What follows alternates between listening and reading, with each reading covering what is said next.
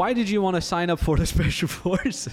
They put us in a storage, they blindfolded us, and they pulled us in position of the hostage. And he says to me, My wife was ready to shoot you. She had a gun oh. with her. It happened to my father. We don't know how much money he lost. It was more than a million. I truly predict that it's gonna be the dumbest generation ever. The following is a conversation with the brothers Xenios and Sergio Charalambous, and they're very good friends of mine. We will be talking about their experience in the Cypriot Special Forces, moving to London and to Silicon Valley, and becoming software CEOs. It's a quite emotional episode. Uh, talk about the influence that our fathers had, as well as dropping some very, very juicy value bombs on scaling your online business to up to eight figures. Massively proud on this one. We're going ultra deep, so lean back and enjoy. Welcome. We got Xenios and his brother Sergio Charalambous. Correct. Almost, but you guys are pretty crazy legends. So you just showed me your two cows, aka the land and the buildings that you've bought. You guys own three businesses together? Correct. Crazy. Plus your brothers, which is also very, very interesting. Plus you and I go way back to 2017, 16, 17, uh, where you were a celebrity fitness trainer Oh, man. and uh, you, you both of you guys came really really far and it's a pleasure to have you in your office on the podcast Man, honestly, thank you for having us. I really appreciate it.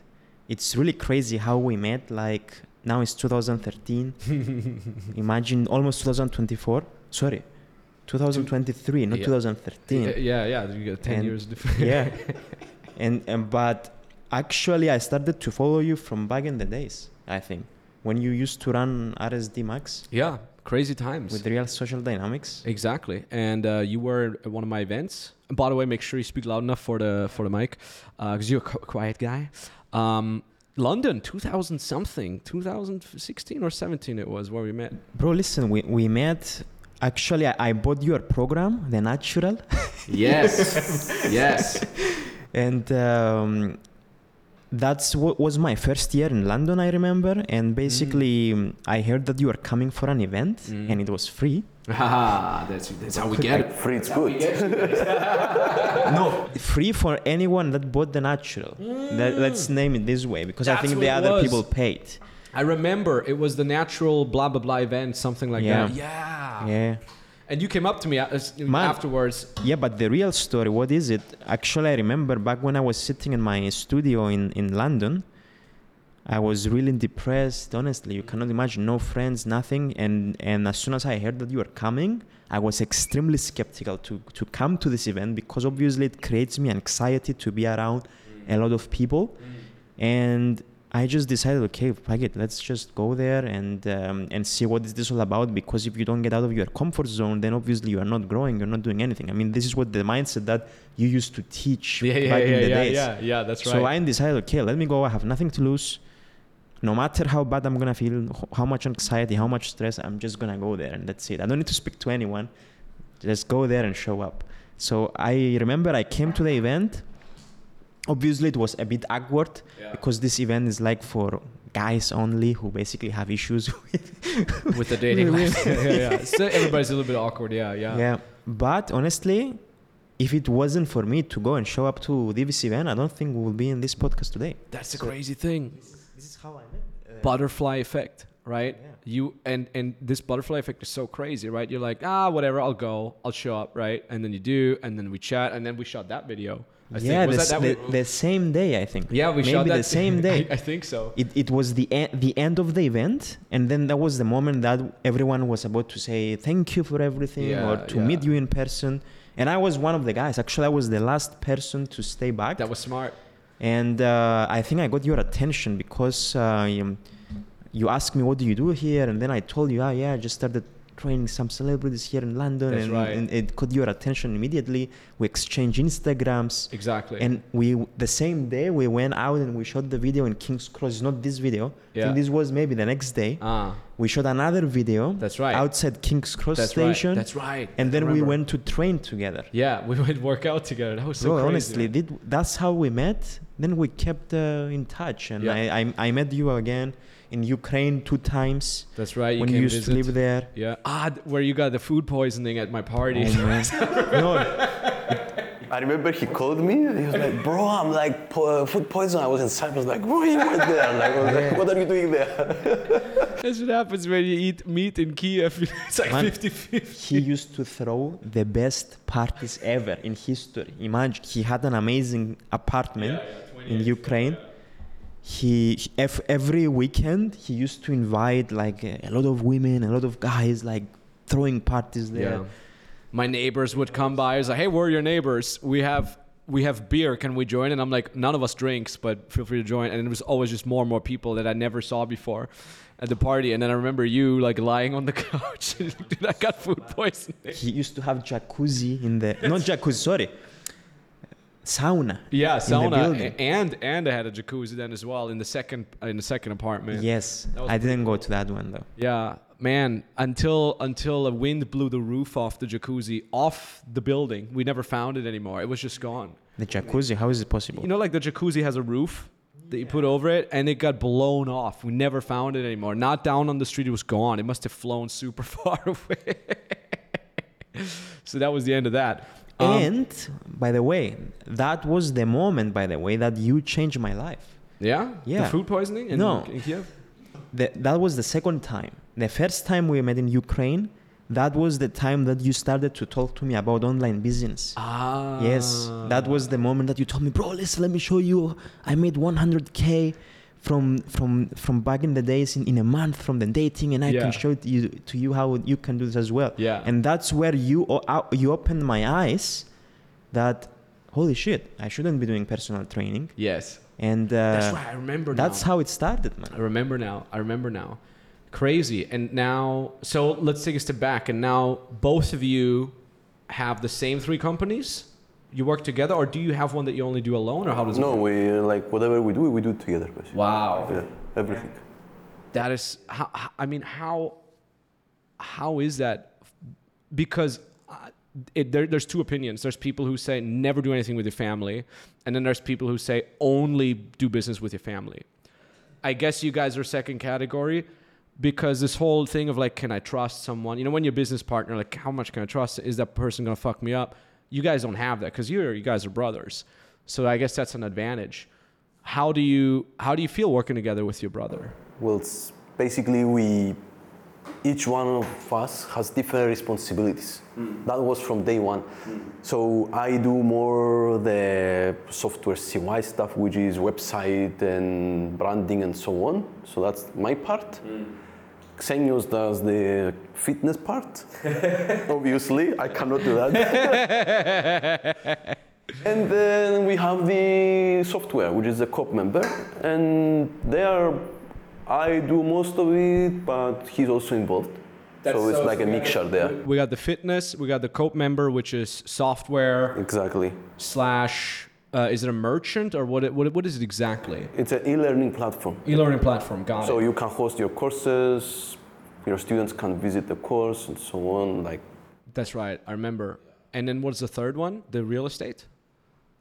that's the third one is the fit. It's, so it's the agency, the co- Cope member, and the fitness. Wait, hold on. What's the agency? You, the way you guys call it, the agency. The agency is like we do like software CY. Yeah, so, software CY, so we develop like websites, SEO, uh, marketing for all local businesses in Cyprus and also for businesses uh, outside. We work with some of the biggest names, to be honest with you. I have some cool stories. Like whom? Like whom? Let's drop some names if you're allowed I. I, I, have, I have an invoice from uh, Grant Cardone. no shit. Yeah. Wow. He bought ones from us. Yes. No shit. Yes. That's Custom plugin. Yeah, custom plugin which I. so. I had no idea. Yeah, yeah, yeah, yeah, yeah, yeah. That is sick. All Bro, right. listen, it's a lot of things that you don't know about us. That's why you guys are here, right? So basically, it was so funny how I got him as a customer. So I developed a plugin that, you know, every webinar Yeah. has a really bad way when you go to the funnel, the hmm. opt-in is really bad. So hmm. I created a one which was much faster. You could just one click and put it on your landing page. Any anywhere it would work. ClickFunnels, whatever it is, your landing page. Every big name used to have that opt-in. Um, Alex Becker, Grant Cardone after. Um, Well, what, and now not anymore, or what? No, no, it's dead. No, everybody just copied it, or what? No, it's just not working anymore. Everything has a lifespan, as we said before. Like Yeah. But like it, it was funny how we got him as a customer. It was like, I remember it was, I, I was messaging, I was outreaching inside the ClickFunnels group. and Yes, yes, I was doing uh, outreaching. For, I was like, why you post? And then uh, pitching in the end, and then people were DMing me, oh, what's this, what's that, you know? Yeah. And then one day, a guy messages me. I didn't respond to him. Like it was like two o'clock at night here. I wake up in the morning, and I see on the system because we had it all automated. Grant Cardone. I was like, And domain at Grant Cardone. Yeah. what? Are we serious? And he bought it. And then uh, the same night, his whole team was calling me because they uh, they were like they threw a lot of traffic to it, and there was issues. Man, I remember 40,000 opt-ins in just one day. Man, No way, forty thousand opt-ins in one day. Where did they come from? Organic or did they? Yeah, run that, that was one landing page. That was one landing page they had. That was one landing page. Where did the traffic come to the landing page? Was it I don't know. I don't know. Man, the Grant Cardone, he has Instagram, big email list, big YouTube channel. It's really big. You know, when I see things like that, when I hear numbers like that, I get a certain feeling. First, first one, first you don't believe it, Yes. But in, it's the same case with us. In our case, we see it with our eyes. That you see so I don't even. I, it's not even like that. I don't believe it. The first feeling I get is like, I want that, and I got the same when you guys showed me your real estate, and you're like, yeah, yeah, we bought this, so and so much money, and then we built that, and the profitability. And I'm like, I want that.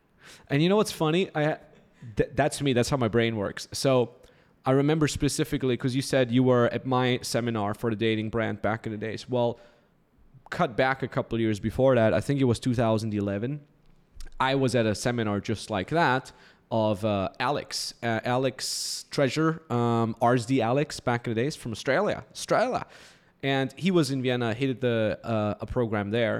It was like a three hundred dollar program, and it's a, weekend program, Saturday, Sunday, right? So I'm sitting there. I'm enjoying it Saturday, Sunday, writing down notes, learning a lot about social dynamics, how to put yourself out of your shell and all that jazz, right? And then at the end, it was like the last 10 minutes, he says like, yeah, you know what? Like what we do is we travel around the world and uh, we always need people that help us out. So if you have some sort of online income where you can make money while you're traveling, feel free to travel with us right? We're always like a group of guys. We're self-improving. We're traveling the world. I'm giving seminars, right? We're talking to girls and all that shit. So for me, I was like 21 years old. I'm like, holy shit! It was like he's right, and then it clicked for me. It was like, okay, income online plus traveling the world plus great friends group. That's the life. So I had exactly the same feeling that you guys just gave me earlier when you when we walked through the real estate that I just had when you talked about Grant Cardone's numbers. I got out of that seminar room and and I grabbed my best friend Andre, who's top four poker players in on Poker Stars back in the days. He already made two million profit just playing poker with 21. Legendary guy. One of my first clients in dating advice. And I grabbed him, like I grabbed him by the by his shirt, and I'm like, bro, we gotta get to work. And he's like, what do you mean? We, we gotta get to work. We gotta make this thing happen. And he was back then coaching me in playing poker. So I said, I'll coach you, I'll teach you everything I know about social dynamics, and you teach me everything you know about poker. So back then, the vehicle for me was professional poker playing. Um, it changed and obviously I later on became a coach, which kind of was even better because it wasn't based on, on, on luck as much or mathematics for that for that matter. Um, but it was exactly the same feeling. I'm like, I want that. And when I have that, I get obsessed. And then it's just like, okay, let's start the grind. Months, years, I don't care. Let's go. And um, and that's also why I'm here now, right? It's like every time I see someone else crushing, I'm like, I want that until I crush it like them. And then I'm like, okay, now I have it. And then I see some other guy, and I'm like, I want that too. And three, four years later, I have that too. And it's it always goes on like that, and and I love that. So right away, thanks guys, because I wanted to get in real estate for a long time, but this now, I think I will think back when I buy my first property, presumably in Cyprus, anyways, because Let's get, let's become neighbors. Fuck yeah! I'll buy the fucking- you know, you talked about earthquakes and the building next to yours isn't earthquake secure. I'm there, man. I'm there to fight this thing. Um, yeah, it's it's great, and um, But let, I, I want to say to you something. Like you, you say about numbers, okay? Personally, I don't get excited anymore about numbers. I'm gonna be honest with you. what do you get excited about? Not that is non-sexual. Like, I, I, okay, except from that, okay? But numbers, numbers. Like most people, they get carried, especially in the online marketing world, they get mm. carried away. Oh my God, like 50,000 opt-ins. Mm. That's not what excites me anymore, to be honest with you. So what is it? Who buys out of these 50,000 people that they come there? You see, that's a paradigm shift. Or I will tell you one more, which is like everybody does that. Everyone's like talking about how much money do you make? I make three million. Oh, bro, do you make that in revenue or in net? yeah. yeah. And nobody talks about net. Nobody. Nobody. Amen. Amen.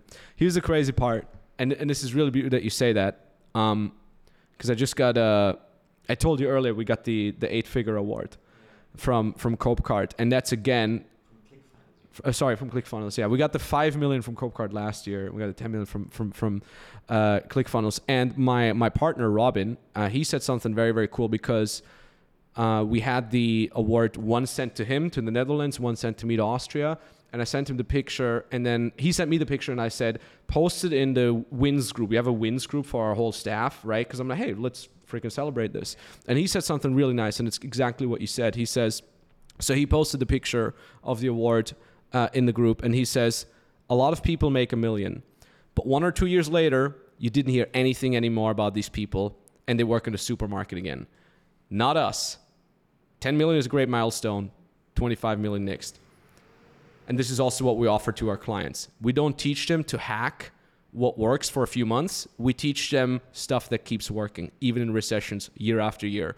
We set them up for life if they listen. So props to Robin Bauman for saying this. And it's exactly what you guys just said. It's like, yeah, you make 3 million, sounds cool. Let's talk about real numbers. How much is profit? How much is cash collect? How much is profit?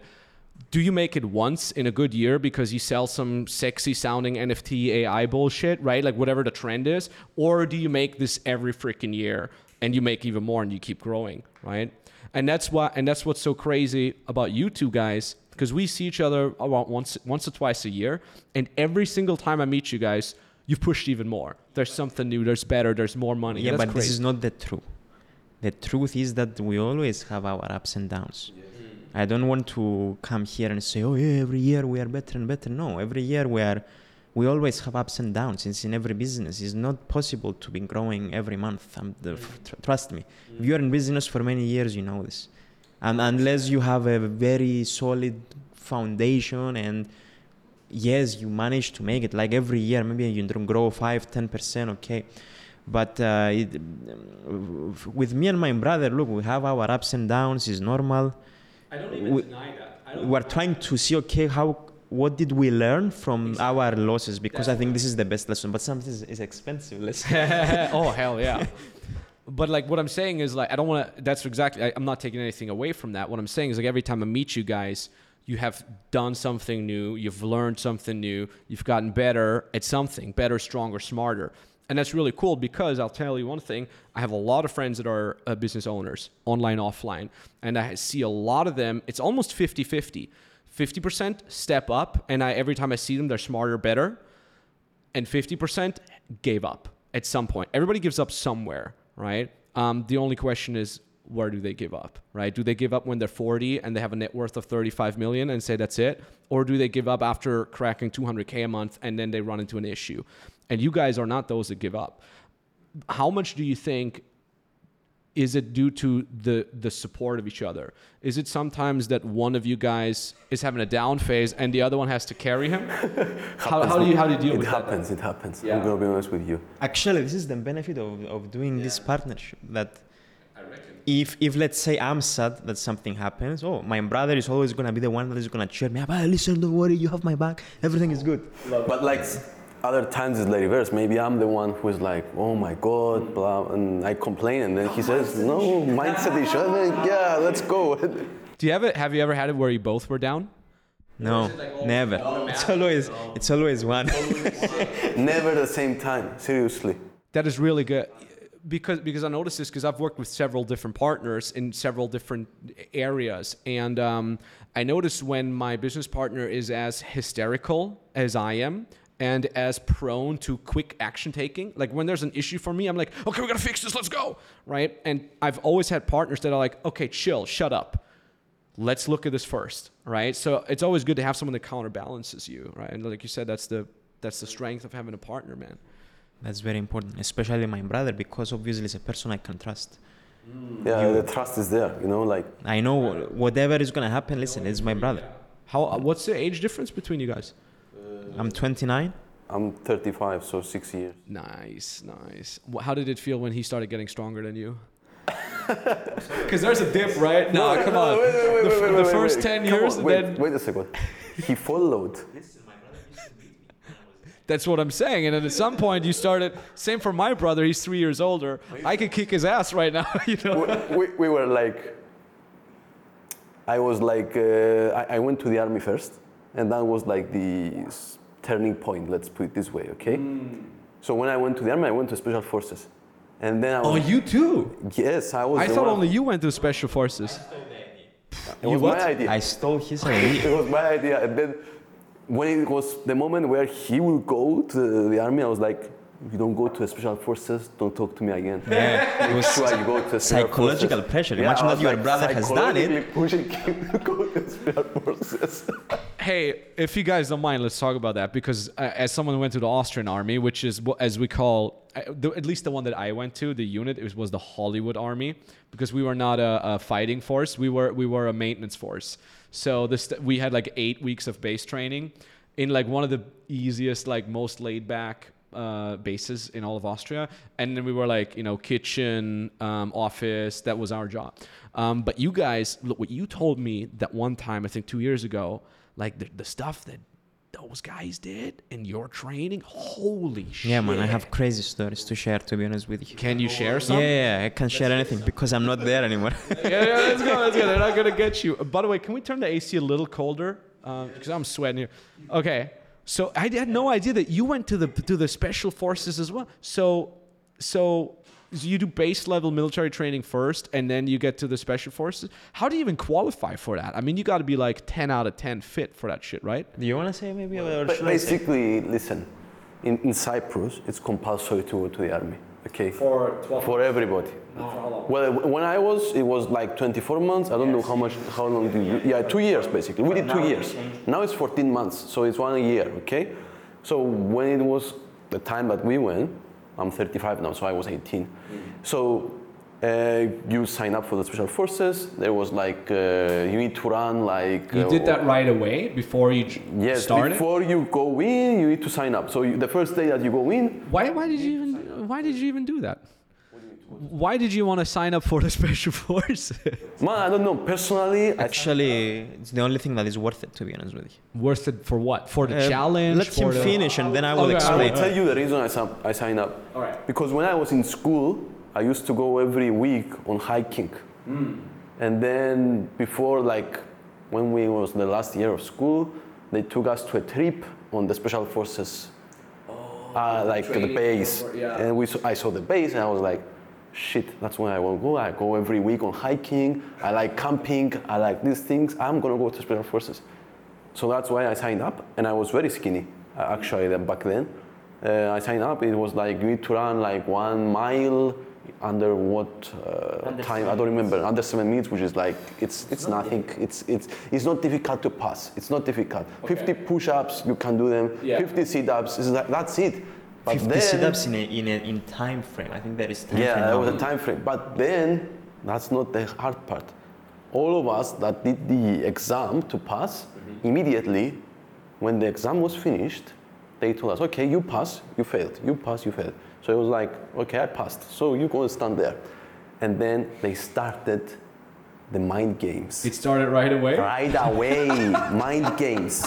Mind games right away, and they were like, You don't wanna go? Step out. You don't wanna go? Step out. You're not gonna go to hell. You're not going to holidays or paradise. You're going to hell. And many people they're Oh, like, so they tried to talk you immediately. out of it. Yes, yes, because they had to decrease the number actually. Oh. They only took, they, I think in Oh. Wait, my so- year, 300. So, so they walked up to people that looked weak and and they were like, "You don't want to go, get out of here." No, it was like no. It was everybody standing there. Yeah. Okay, push-ups, like uh, sit-ups, every anything you can imagine. This is, and they were like talking bullshit. Like this is nothing. When you go in, it's gonna be worse. How many people dropped out there already? Oh, I remember like for sure 50, 60 people seriously. Out, out of out of how Out- many? we were like 400, I think. We, then they had to drop down the number to 300, I think, to get us in.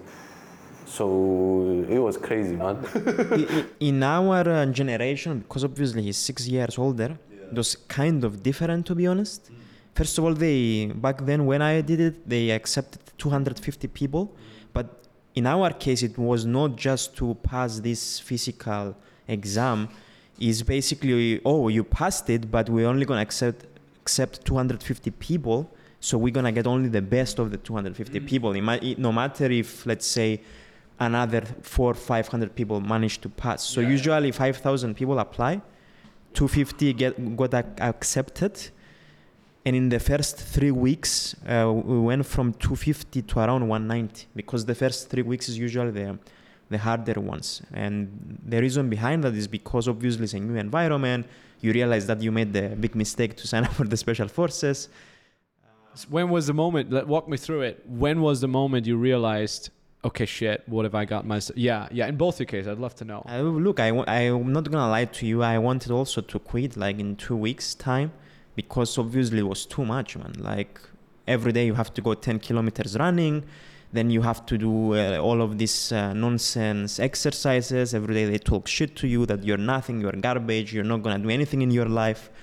And basically, that's where I just didn't want to do this anymore. I did this for two weeks, and I was coming home sometimes like one two times a week that we used to get allowed and i used to tell to my parents hey listen i don't want to do this anymore and well i want to quit. Was it for you more the the verbal stuff or the physical or both? the physical i think. The verbal I, I wouldn't really care to be honest with you because i was like okay who's this guy to tell me right now? That's how i used to think.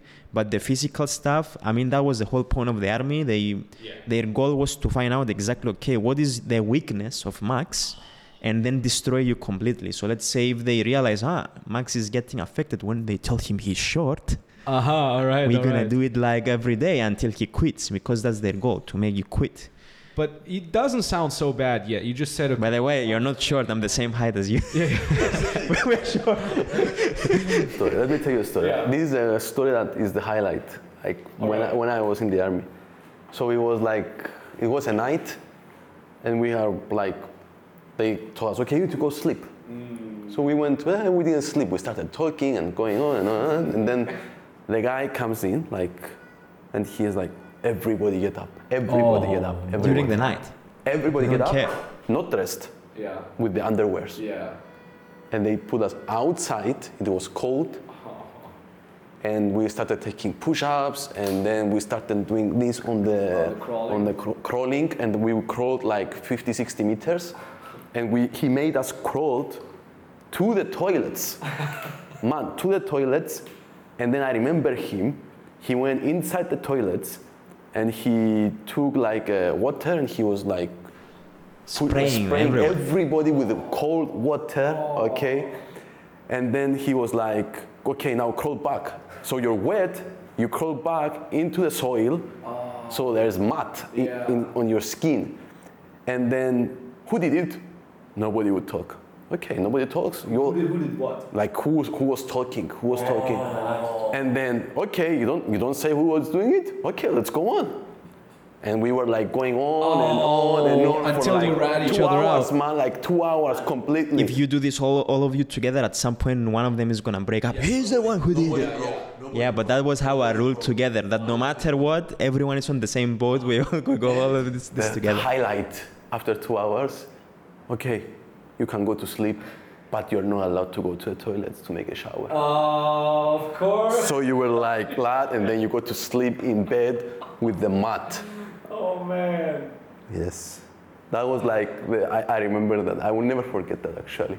I never forget it because the guy who did it to us, it was not a permanent staff person actually. Mm. It was a guy who was one year older than us. Oh, it's always the young ones who are the most assholes. And to be honest, um, I don't know what was his issue, but like you know, some psycho issues. he was doing this stuff. Yeah, yeah. guys are always crazy. They tried to show up to like, yeah, I'm the strong guy. Yeah. I can't break you and so on. That was like, but I will tell you something about the army. I still have my best friends from the army. and they are my best friends forever. Mm. You go through so much shit together. Yes, because we went through many things together and we have a very strong relationship and we speak every day. Every day. Every day. Imagine this is one of the things that he said. You know what's the worst part about the special forces?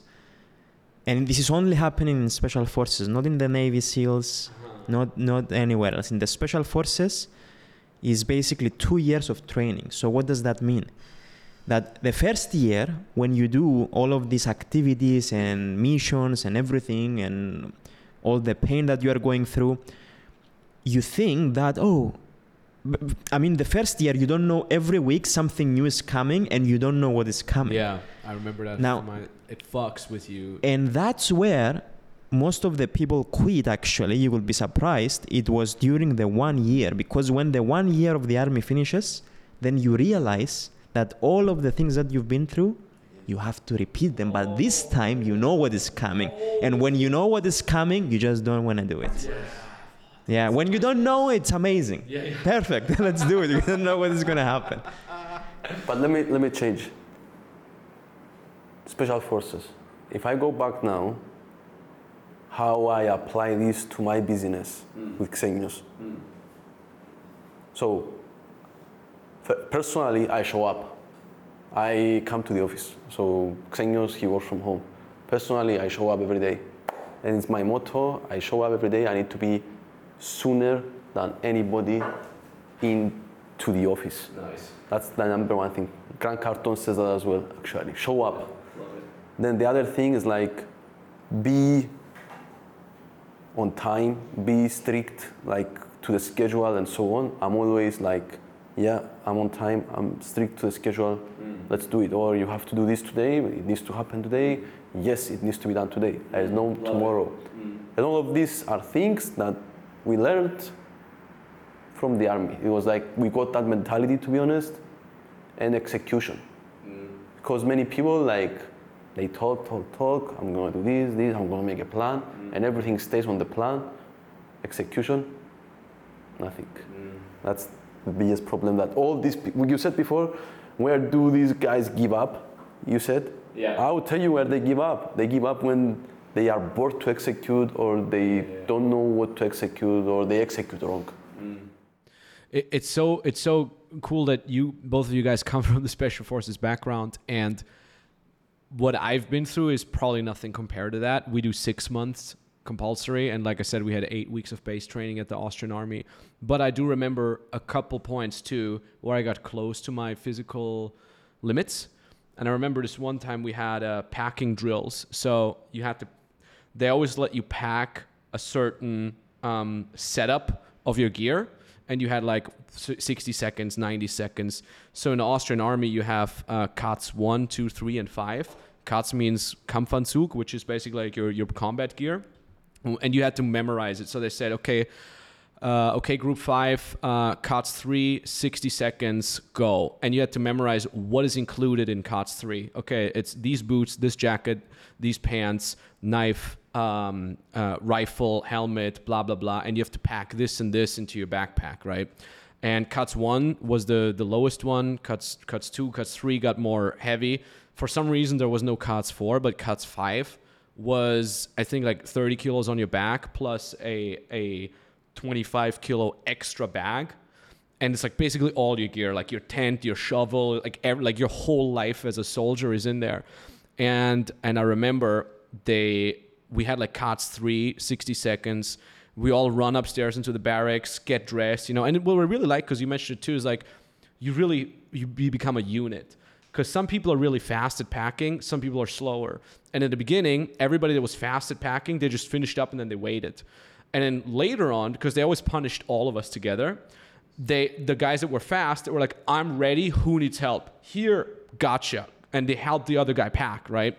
And then i remember we, we all stand in line and you guys know this the number one rule is your rifle is either on you or it's locked up in the locker there's no other thing right? And you have to memorize the the the, the number the serial number. I still remember my mine was mike bravo 327 that was 25 years ago, 15 years ago. I still remember my.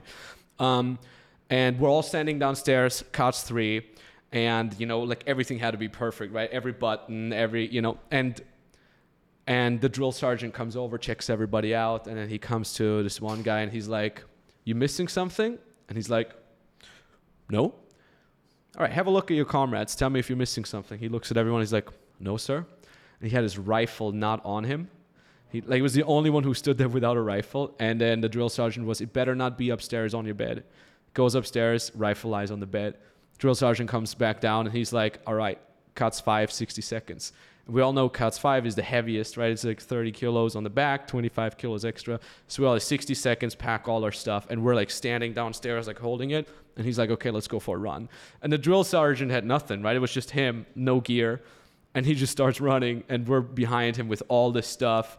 And he and at first he starts jogging and then he starts sprinting.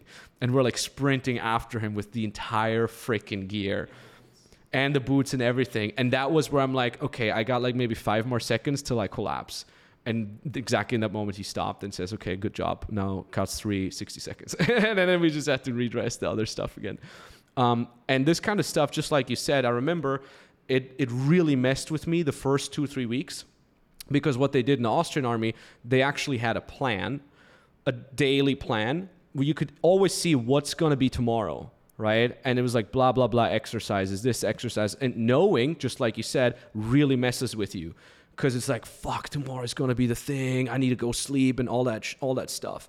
So it really messes with you and I had so much resistance at first, right? You're an 18 year old young guy. You don't experience that kind of pressure. There's no, hey, I want to go home. There's no, hey, mom, I'm sick. I don't want to go to school today. It's like you fucking show up and you do. And I felt so much resistance knowing, like, okay, tomorrow is this and then that. Oh my God. And on Thursday, we have to run for 18 kilometers. Fuck. It messes with you so hard. And then at some point, I kind of, it clicked for me because I'm like, you know what, Max? You got to do it anyways. Stop thinking about it. Stop resisting it. When the guy says drop down and crawl through the mud, you just do it. Don't think about it. When the guy says run, you run. Just shut your brain off and execute. And that's exactly what you said is when I'm in my business now and I wake up in the morning, right? Sure, I could say, fuck it, I'm gonna have a day off. But at the same time, I'm like, I got responsibility. I got staff. I got 25 people full time working. I got whatever 300 active clients. I, I have the podcast with with with Xenios and Sergio today. I gotta fucking execute. I gotta perform. I gotta be on point. So shut the fuck up and go do. Doesn't matter how you feel. And that was literally a skill that I learned at 18 years old in the Austrian army. And that's why it's so fucking valuable, man. Anyways, let's hear your My worst memory your worst memory because I remember you told me they like did like torture games or you know simulations. Man, listen, the story in simple words was. Um, ev- everyone goes through this, by the way. They do this maybe one time in the year that you have to take the ber- Bergen. Bergen is basically the, the back of the backpack. It's, ar- it's around 25 kilos, maybe. Thirty-five. 25 kilos. 35 is too much, man. I think some people can do that. 25 kilos is, is already too much. Then you have the gun. The unlucky people is people who have the machine guns because the machine gun is like it's like how heavy is it? Like 11, 10 kilos. Yeah. But even 3 kilos is heavy. Yeah, you yeah, yeah. hold it for a long time. Believe me, it's Yeah. it's still heavy. And basically what we did we 60 kilometers non-stop with all of 60? Six zero, yeah.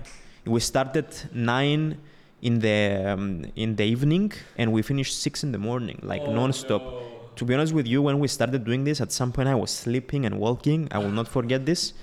And then, at some point, the, it was the sunrise. And obviously, when you start to see the sunrise, because you started uh, doing this when it was dark, we started to cry because we were like, "Holy shit! Are we walking for so many hours?"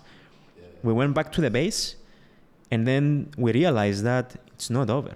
that now is starting. The moment that you think it's over, it was always the moment that the uh, that is starting. And basically, what they did, they they put us in a in a storage. They blindfolded us and they put us in position of the victim. Sorry, position of the hostage. Oh, so blindfold behind your back. Sorry, blindfolded. The hands they have to be tied like this, tie, and then you have to be on your knees.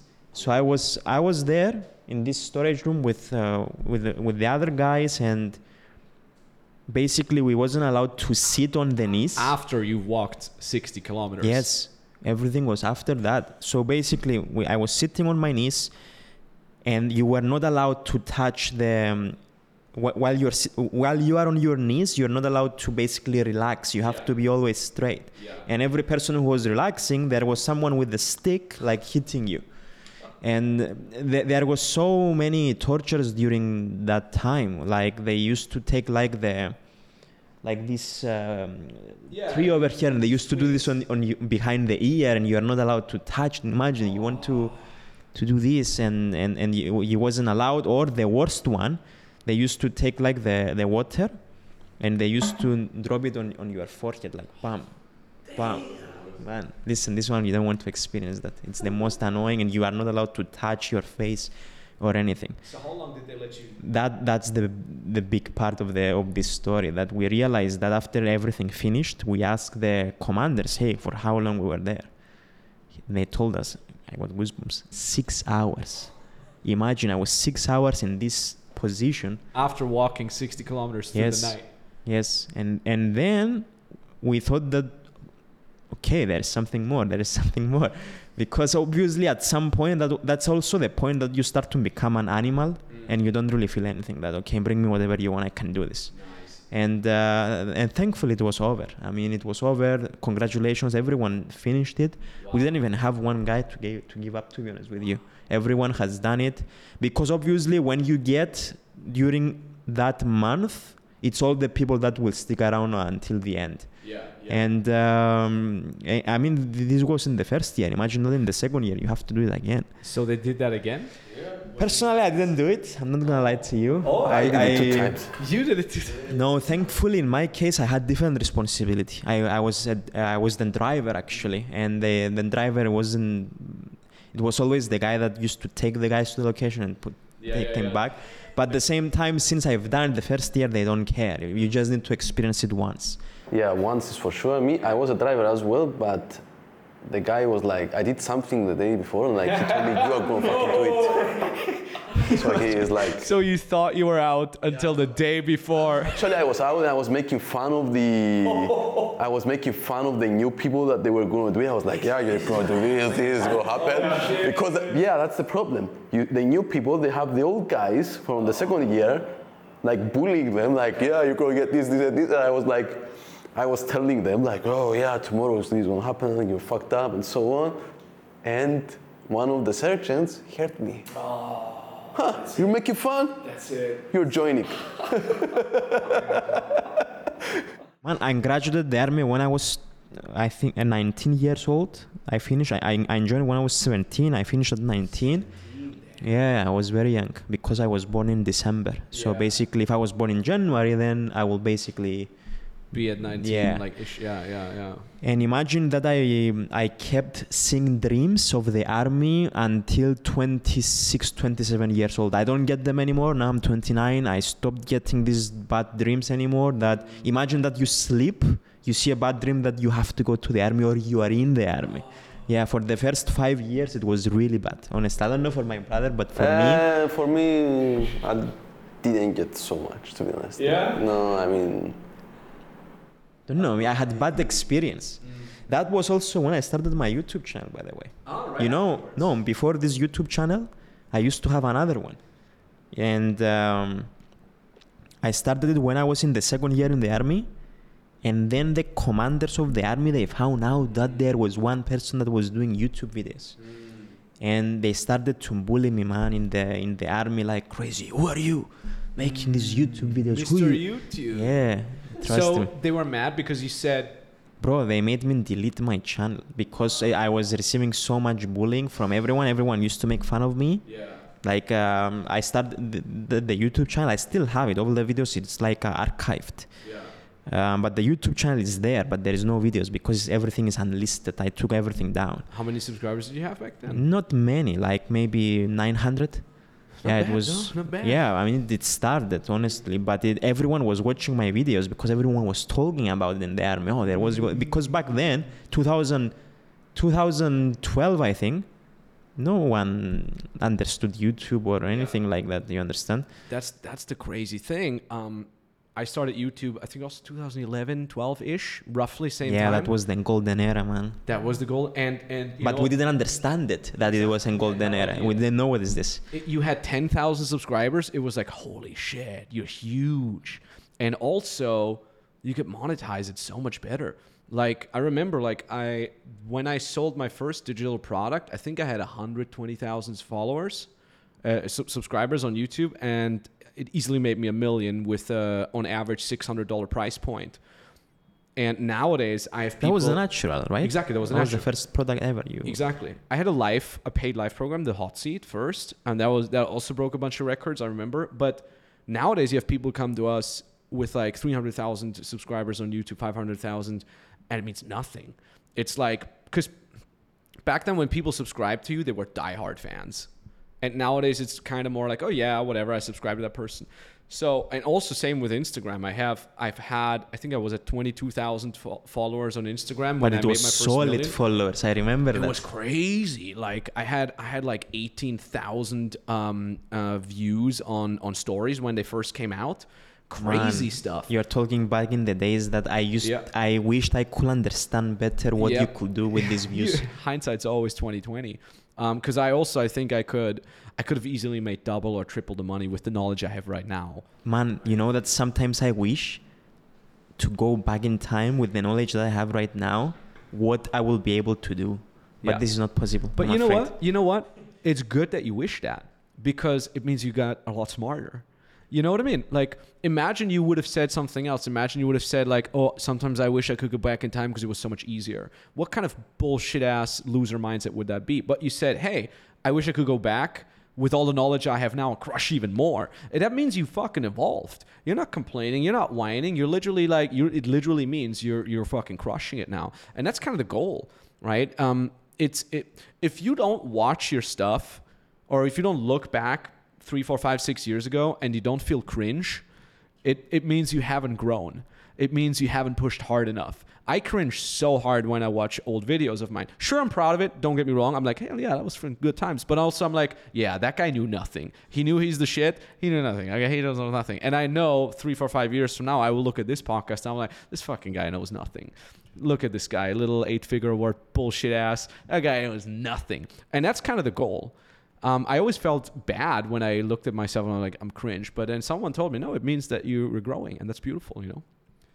100% agreement. It's the same with me. If I went watch, imagine we have right now yeah, the YouTube videos playing at the back, and Yeah. we used to see our face and how we used to talk and how to behave, and it's completely different than right But- now. But you know, like I'm just the predominant emotion I feel when I watch my old stuff is just gratitude. It's it always circles back to gratitude. I'm like I'm so fucking grateful for that journey, for this journey, for today, for yesterday, for last week, for I'm I literally find this is one this sounds really weird, but when I go to bed, the last thing I do before I'm like okay now sleep It's like I lie in bed, I have my sleeping mask on, I got I'm just in the position to sleep, and I'm like, thank you Thank you for the food today. Oh, that chicken was great. Thank you for the epic workout. Thank you for this. And I find myself This is like the sleep to routine of Max. literally, literally. And I even say things like, "Thank you for that really shit situation that happened. Thank you for that fight. Thank you for that negative emotion." I, li- I literally do it every night. I've been doing it for twenty something years. It's, insane. It's literally the last thing I do. And I'm just like, thanks for this. Th- thanks for, for my family. Thanks for my health. Do you also write business." this down on a No, personal just journal, or you Just just. You will say it loud, or is it in your in my head? head. Just thanks for. I'm literally going through the day, and it's the positives, but also the negatives. So you go through the for it. day and you say this was Yeah, I'm like, th- thank you that I was able to go swimming. Thank you that I got a message from my dad today. Thank you for that fight that I had today with my business partner. Thank you for the lesson. Thank you for that client that complained about something because it allows us to get better. Thanks for this. Thanks for that. Thanks for that. And then I'm like, all right. And then I pass out. Man, the thing with you, by the way, and I always used to remember this from like from many years that I know you, last seven years, you always used to be the very positive guy. You know, no, no matter what happens to you, you are always positive. So what is the secret? Why don't you tell us? Hey, listen, how? it, it's it's a muscle. it it's it's a muscle that So you build you, you are telling me that you don't have any moments in your All day that you are negative, all like the time. Uh, I got so many negative time all the time. I mean, ask him, ask Primoz. I have really negative time, but but uh, here's the funny thing. But how long they last though? Here's that. That's exactly the thing. They last shorter and shorter and shorter because it's a muscle. So back in the days, like uh, at this time, 2017, something mean, menially bad would happen. It would fuck with me for a month. Right now, things that are literally a hundred times worse happen. hundred times worse happen. Fuck with me for half a day. So you get to compress this, the feeling bad, more and more and more, and then it instantly switches into gratitude. You know what? I'm happy that helped me. And um, I mean, I, it's so crazy every time some shit happens. Uh, I'll give you an example, a very recent example. It was last last month. Last month, for two weeks, uh, one of our main closers got sick, terribly sick, had to go to the hospital. He's fine now, God bless. But this is one of our main closers. So that means, you know, this guy usually closes like a hundred something K per month. So he's missing for two weeks, right? So you instantly cash flow down, everything down, sales numbers down, projections almost go, go like a third down, right? And we're like, we're right now, we're investing so much into just scaling that our profit margins are much thinner than usual. So that fucks with you. It really fucks with you. And then I'm like, and I'm looking at that, and my first response, I'm naturally a very um, hysterical person. I got that from my mom, or I got it from whatever. I'm not shifting the responsibility here, but I'm a, I'm a hysterical person. I'm like, okay, we gotta fix this right. And then what I did is I'm like, okay, we need a new closer anyway. Let's go hire a new closer. Found a great closer, great guy. Hire him. First day he quits. So I'm like, adding insult to injury. You know, now it's even worse. So I'm like, fuck. And then I'm thinking back to I'm like, hold, hold on a second, Max. You've been through so much more shit for so much longer. Well, you know what? Fuck it. Get back to the grind. All good. Two hours later, this all good even turned into, you know what? I'm so happy this happened. Because now I know we can't rely on this, can't rely on that. We got to hire more people. Boom, boom, boom, boom, boom. I grinded my ass off. Two weeks later, closes, come back, comes out swinging. I think he closed like 40K in his first day or something like that. And I'm like, oh, welcome back.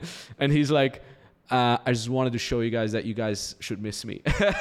you know, I mean, he, he really was sick, but he like overperformed right away in his first day. Um, so that is really like the secret is always like staying calm. Yeah, but do you like when you have someone that you have to rely on?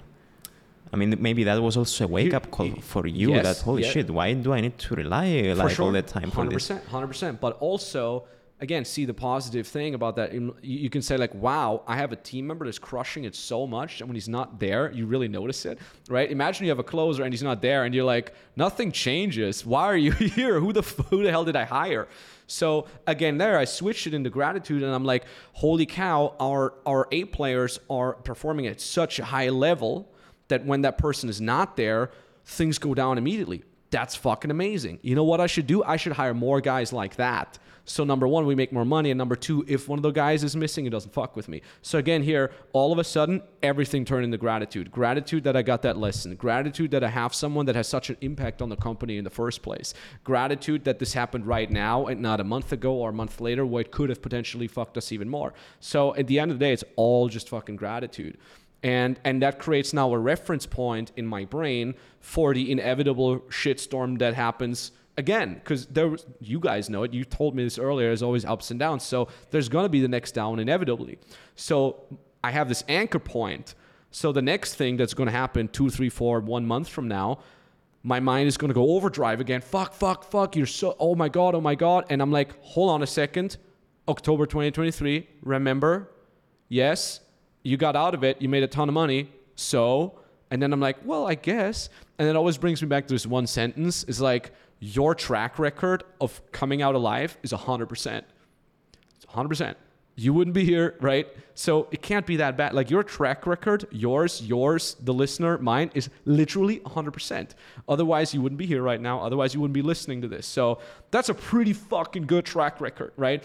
Imagine you invest in in a stock that has a 100% success rate every single year. That would be the best stock in the world, right? Imagine you have a girlfriend that loves you and is loyal to you 100% of the time. Best girlfriend in the world. Imagine you have a brother that you can rely on 100% of the time. Best brother in the world. So that's you. That's you right now. You listening or you guys sitting here, your track record of surviving shit is a 100%. Congratulations. You're perfect. And guess, guess what? The moment it's not 100% anymore and it literally kills you, at least you don't have to stress anymore. so that's kind of like my mindset behind that, you know? Man, these stories that you said actually with the employees that he left and all of this, um, my brother is experiencing al- al- almost every year there is a story with an Oh, there employee. is- No, we had one two weeks ago. Like it was the first time, like during the same week, two girls from you know, we also have remote employees. Yeah. When it's remote, it's easier to fire people and so on. As weird as it sounds, but Yeah, it, it is, let's be honest. But when it's people physically into the office, then it's more difficult. Mm-hmm. Yeah, so one of the girls, like, they came to me, you know, I have some health issues, I want to resign. Mm. Okay, no problem. And then we st- started interviews. Then, then the next week, where we were ready to have the new girl starting, immediately The other ones. the other one just came, our video editor, she said to me, I want to, I want to resign. So I was like, oh shit, no, again this. And then at the same time, Xenios, wait, at the same Ah, it's also the me, Xenios Fitness, someone decided, okay, I'm leaving. And then in every of our company, like someone left in the same week. Same week on Single Fitness and the same week on Cope member. Yeah. Somebody left. Mine was so bad for us actually the last uh, three weeks. Uh, you cannot imagine. Oh, this person decides to leave, and we're talking. In my case, for example, the, the one of the, um, the with the coach that left, he used to work for me for two and a half years. You understand? When you lose an employee like this, that listen, I don't even speak to him because he's so good. Like, don't even need to have communication with them. That's how good they are. They just work on their own. They do the job. No complaints, nothing. And then two and a half years after, oh, listen, this happened, and I have to quit. Then it's a really big problem. when it rains, it pours. You know, it, it really is like that. Do you do you guys do um, weekly one-on-ones with every staff members? Uh, well, which business? You cannot do weekly, that's my opinion. I mean, you guys must have how many employees do you have over three three companies? Yeah. Well, it's 13. We're about, we're close to 18, like if, we, if you put everybody. yes, yes, but Cope member, we're talking about very big team because obviously we're not the main shareholders there. One of the main, main shareholders is the biggest marketer in, in Germany, and his employees is like, You want to shout him out? oh yeah, sure, Raul, Shout out to Raul Raul Plikat. Plikat. You know, what's funny. Um, as a quick, quick side tangent. Um, I've I've uh, written with Raul a lot of times on Instagram, you know, stuff like that. Heard a lot about him, and then first time I met him in person was uh, at the at the Baulig party. Also, shout out to the Bauligs. And it was so funny. Um, he was like standing there at the entrance in his suit, and I was there with my suit. And I'm like, Raul, so nice to meet you in person. He's like, Yeah, you too, man. And we shook hands, and, and we just stared at each other. I'm like, anyways, see like, it was it was like the most awkward thing. We were just like, all right, see you later, man. yeah, it was kind of funny when you like. I've never been as awkward with anyone uh, as with him, but uh, yeah, shout out, cool guy. So um, w- what I noticed is people don't quit out of nowhere. They we always call it they they implode and it builds up over time. And I've had this many times too. It's like someone's crushing it all the time. I'm like, they're crushing it. And then they're like, hey, I've been suffering in silence for six months. I quit. Right? Because imploding. It's the Um, environment, man. It's the environment which is important. could be anything. Could be anything. And then what we're doing now, especially since we fled Ukraine, where everything is um, online, right? Because you don't see someone coming to the office, you don't see their face. Hey, something's wrong. What's up? So we do weekly one-on-ones with everyone. And sure, we have whatever 20 something employees now, so we split it up. So uh, sales team they get a weekly one-on-one with sales manager in one week, and then the next week they have weekly one-on-ones with me. And it's just 30 minutes. I had one on the way here with one of our new setters, and it's here's the funny thing: it's it's always 30 minute slots, and I always tell them, look, there's nothing we need to do on this call. Uh, some, if you want to do some extra training, we'll do some extra training. If you want to do drills, we'll do drills. If you want to talk about freaking StarCraft, we'll do it. And and it's really crazy because uh, when you work with a lot of young people, you really notice that they are in need of a mentor. And nobody has a freaking mentor. If you're lucky, your dad or your mom are really smart and really good, and they're there for you even when you grow up. But most people don't have that, right? And um, uh, I feel like because I have a lot of younger staff, I think I'm actually the oldest in my. No, no, no. We got a ton of people that are older than me nowadays, actually. But oftentimes you kind of take over a, a, mentor role for a lot of your staff. And I have on these weekly one on ones, I sometimes have people that are like, hey, I have trouble with my girlfriend. Uh, I have trouble with my boyfriend. Hey, my parents, this, that. They, they just go really deep. And Interesting. So you talk about personal stuff also. yeah, and I really feel that there is a need for them to talk about something. For whatever reason, they maybe they don't have friends that are close enough for them, or their friends are too close, so they want to talk about this, right? So the fact that you were their boss and you don't know them as well, they can open themselves up more. But what I always feel is just like I have this thing that's on my shoulder, and I'm happy that I can talk about this. Not always. Sometimes it's just talking about video games. It doesn't matter. But sometimes it's like, hey, by the way, I have this huge issue. And every time that happens, I'm like, okay, so here's a setter, and he says he's been having this huge issue for the last two weeks, and it's really bothering him. And I'm like, if I didn't have this one on one with this guy right now, and this issue just gets bigger and bigger, it blows up, this guy's gonna quit two months from now.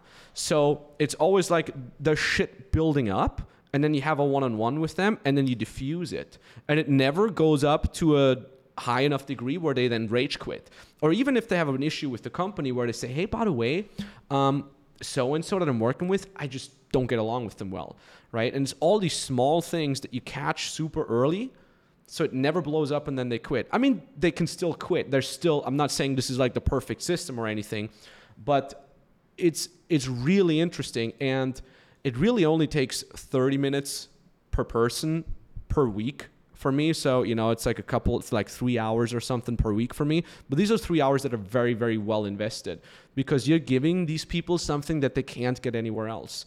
So I always put like that with employees you're you're in a market, right? It's almost like with dating, right? Like if you're a high quality man or high quality woman, you're in the market and you beat a lot of other quote unquote offers that are out there, right? So if you want to make sure that your wife or your girlfriend still finds you sexy five, six, seven, eight years later after you're married or whatever, well, make sure you're still the awesome guy or the most awesome option for her, and vice versa. And it's exactly the same with employees because you're competing, especially the moment an employee gets really good because you train them to be really freaking awesome.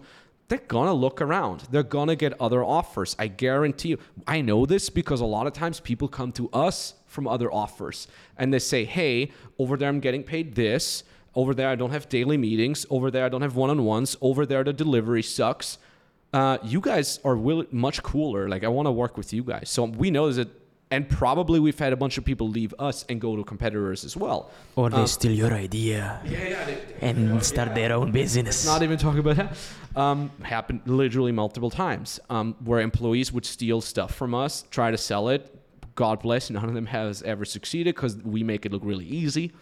Um, but that happens too. So in my head, I'm like things like one-on-ones, being reachable via WhatsApp, helping them out with personal stuff sometimes if necessary those are all valuable boxes that you can tick that other employ- employers don't have. Because other employers are 90% freaking lazy. Other employers say oh i'm going to hire a closer. Here's the list. Go close. They don't do daily call reviews. We do daily freaking closer call reviews. We do daily trainings daily drills daily sales team meetings. We have eods we have structure. The, the guy the, the setter that i had a um, one on one with today. He's a new setter. It was my first or second one on one with him. And he says, You know what I like about your company? It's so freaking precise. When you say we'll have a meeting, you say we'll have a meeting in 27 minutes. You don't say 30 minutes max. You say 27 minutes. I love that. Uh, I love the vision. I love this. I love that. Like we're so over communicating. It's almost like a, like a mini fight club. We have values that we repeat every time. We go through wins wins every single time. And I didn't used to be like that. When that Max over there was exactly the kind of shitty employer that almost everybody is. It's like, can you do the thing? Cool, you're hired. Don't bother me. Right? And then I'd be surprised when they quit because I would never freaking talk to them. And uh, nowadays, sure, I'm busier. but I'm also making a ton more money. And what I'm doing is I invest so much in these freaking people that over time they either break and they go away because they were just not as an A as much of an A player as I hoped they would be, or they freaking step up and they become fucking beasts. And what happens then is if you do it right, number one, they become beasts, which means their output extrapolates, it, it goes exponentially up. Number two, they're freaking grateful because you are the person who brought them there, who made them into a beast. And number three, because you actually give a damn about them, you have these one on ones, you do all these things, they're like, I could go anywhere. I could close for Grant Cardone, but I want to be here, man, because this guy actually gives a shit. I have my family here. I got my, my team here, my brother, sisterhood. And that's how you bind employees. I wouldn't, I don't want to say for a lifetime because it never lasts forever, but for a very long time. And, and that's kind of what I noticed when you, when you go from six figures a year, you guys know this probably as well. When you go from six figures a year, so in order to go from zero to six figures a year, it's all about your skill right? Like how well can you get clients? How well can you coach? How well can you create content? When you go from six figures to seven figures, it's all about how well can you create systems that kind of replicate stuff. How well can you do that on scale? And here's the crazy thing. If you want to go from seven figures to eight figures, it's none of that. And it's like 99% how well can you hire and manage people? And that's a skill set that most people don't have. Because if you're a, a dating coach, you get proportionally paid to to how good you are at dating, right? Uh, if you're a programming coach, you get proportionally paid to how good you can do programming, how good you can teach that. But then all of a sudden you're making seven figures as a programming coach, and now it's like, yo, forget all the programming. You now have to literally understand people, and that's a skill set for a lot of people that they've never had to never had to learn, right? So all of a sudden you have to hire people, you have to understand how they work, what drives them, what motivates them, how do they think. It's literally like at some point you almost get to read people's minds. And the crazy thing is that happened to me so many times in the last year where I'm like, I'm like, hey, so and so is gonna leave. Let's hire a replacement. We hired a replacement. Replacement gets trained, starts working. The person that I predicted leaves, leaves and she's like, I remember that she was writing me like, "Hey, sorry, blah blah blah," just like you said, like some personal stuff. I'm leaving, and I'm like, and she's like, "I'm so sorry," and I'm like, "Don't worry, we already hired your replacement." And she's like, "What?" I'm like, "Yeah, I I know, I knew that you were gonna leave. I knew it like three months ago." And she's like, "I just made the decision last week."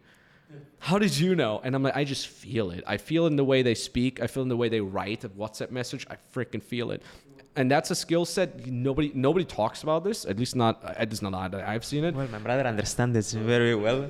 Just like you said because everybody just talks about the numbers. Oh the the freaking opt-ins da, da, da. it's actually sure it's about numbers for sure but at some point it's about the freaking people because you cannot you can't you can only do so much yourself. At some point you have to rely on others. You have to build others up. It's just a freaking people's game. People people people. I bet i mean you, you probably know this better like people like Grant Cardone, he probably has like 20, 30 crazy executive A players that are absolute beasts. The marketing guy, the ads guy, sales team one, sales team two, cold outreach. I bet every single one of the guys that are in executive positions are freaking A plus players, and that's why Grant Cardone is so big. Uh, that's my guess.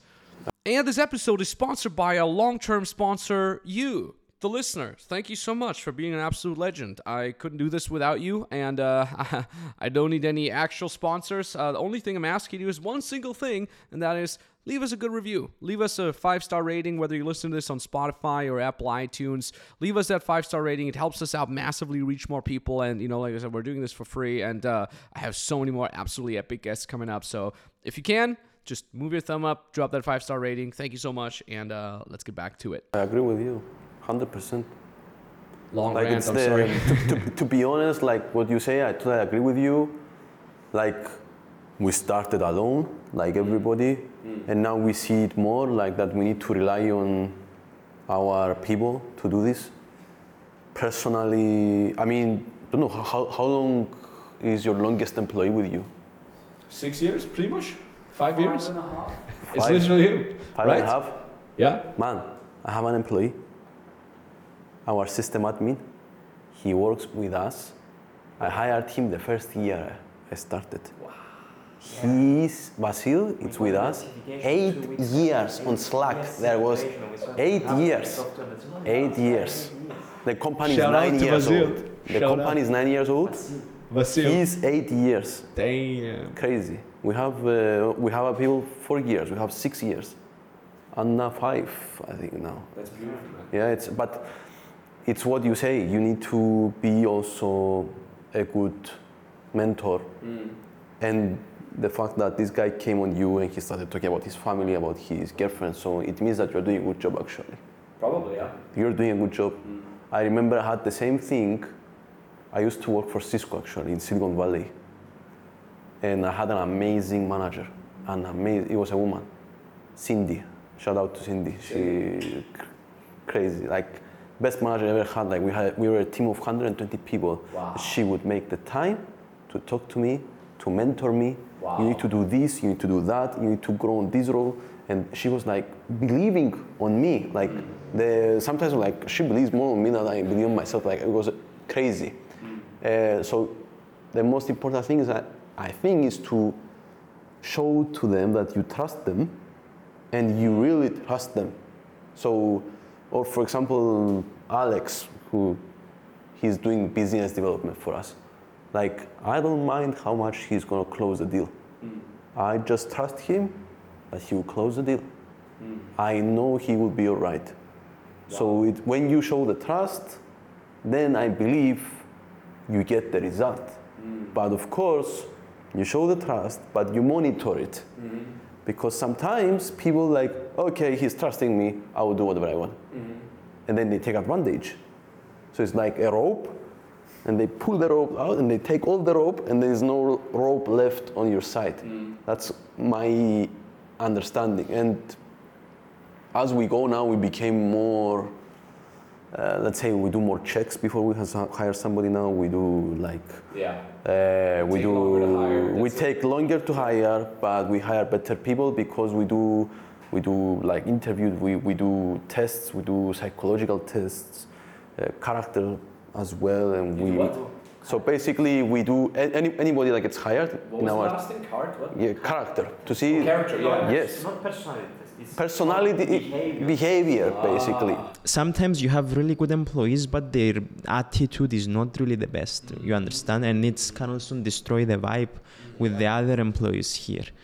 I mean, we had this. before. especially when it's office when it's Yeah, in person, person, yeah. you need to be super super careful not to break down the vibe not to break down the environment We had an employee like a year ago that she left, and ev- everyone from the from the other employees was complaining. Hey, listen, this person is doing this and no that. no no she, she left and they were having a party actually mm, Yeah, imagine that someone lives and the people were celebrating.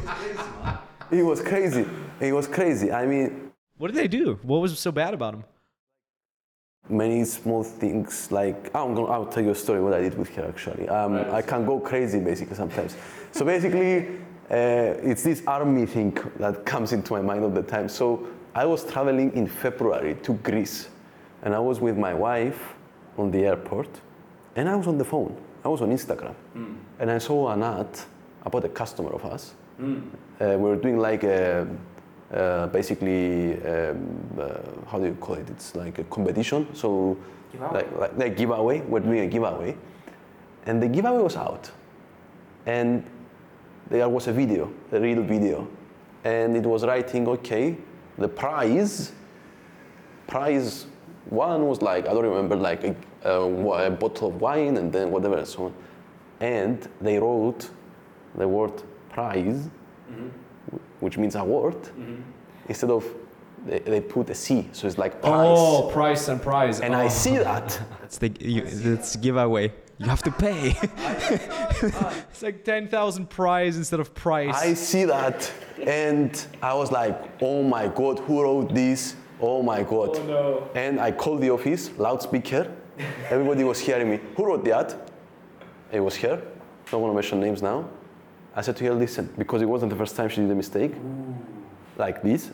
I said to her, listen, I'm coming back to Cyprus in three days.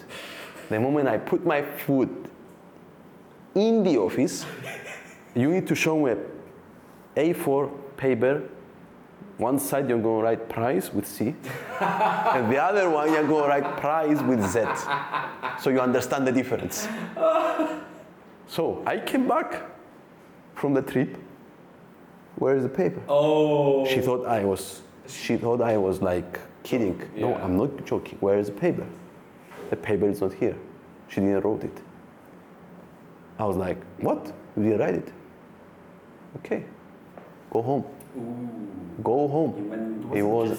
I mean, the other employees they were complaining that they are, she's talking too much in the yeah talking too much in the office. Im- imagine that you have an employee like ed- editing a video and then someone is just trying to look at you at oh. work and judge you at work like and you it's not oh even your specialization like We, we don't even do that. So you know what our rule is? Is like even him and I, we work on the same table whenever we're in an Airbnb or in a villa or something. We don't talk. There's no, hey man, what about? It's like no, no, no. Write me on WhatsApp. I'm sitting across from him, like you sit across from me. It's like you don't speak. You know, there's this. You know when you say like, hey, you got a minute? You just fucking interrupted my entire thought process. No, well, I have a minute now because it's all gone, right? So we literally say, write me on WhatsApp even though I stand right here. I sent him a joke earlier, and he's like, with a straight face, ah ha ha. You know. Yeah, yeah, yeah, yeah. Like, don't even tell me the joke in person. What is this? I'm busy. Write it on WhatsApp. Um, that's how, like, you got to be so protective of your time, man. Like, and like you said, like, if there's an employee who brings others out of a focused state, that costs you a lot of money. question for you. When is the most productive time of the day for you? Any anytime. I zero fucks given. Anytime? Yes. Really? I don't care. I, get, I wake up and I grind, man. I wake up and I grind. I wake up and I grind. Um, depends when I go to bed. Usually eight and a half hours after I go to bed. I wake up. I grind. So as I weigh my, I go to the bathroom. I weigh myself. I put in my macros from the day before. I measure my blood pressure, and then I grind. Then I grind for about an hour. Then I have breakfast. Then I grind for two hours. Then I hit the gym. Then I come back, shower, grind, eat, grind, sleep. What about you? When's your most productive time of the day? That, that's what I do now. Sorry, because there's also times where I'm like a month I do nothing. my schedule is different. I, I wake up in the morning. The first thing that I do, obviously, I'm gonna weight myself. I need to. Uh, I'm gonna check my stats of my sleep just to make sure that everything is good. Yeah, how do you measure it with this thing? Yeah, I have like a whoop band. but that's like Nicky Bra not approved yeah, I know. because it has like electro something. Um, look, I understand that basically some people are against this stuff, and um, and it's totally acceptable. Personally, though, I like it because it's very useful to understand a little bit more how your HR, HRV is over the time, how your re- resting heart rate is. I mean, this thing, man, uh, got me to do more cardio, which I wasn't doing before. So, um, and at the same time, it prevented me a lot of times from injuries because sometimes when you see that your recovery is really bad, you you just don't want to take it much easier at the gym. But if you have had the crazy mindset that you saw back in the days, oh, let's go crazy and I don't care about any stats, and boom, injury. Oh, my back hurts. How how accurate is this thing though? I mean, does Bro, listen, I'm gonna I'm gonna tell you something. It's it's it's it's not 100% accurate. Obviously, there is no device that is 100% accurate, but it's good indication to understand more the trends over time of your body. I mean, imagine that one of the most healthiest freaks on the planet, which is Bryan Johnson. You know this guy, right? Is that the guy that wants to remain 30 forever yeah, thi- or some shit? Yeah, this guy used to own um, Braintree, which I used I used to use that by the way before, um, before Stripe. Imagine the first payment gateway I used to use it was Braintree and PayPal, really. And uh, I I I saw I sorry I heard that this guy basically used to be the owner of Braintree. He sold it for 800 million. And That's a juicy piece of cash. I'm not exactly sure. Yeah. Imagine he got all cash, all this money.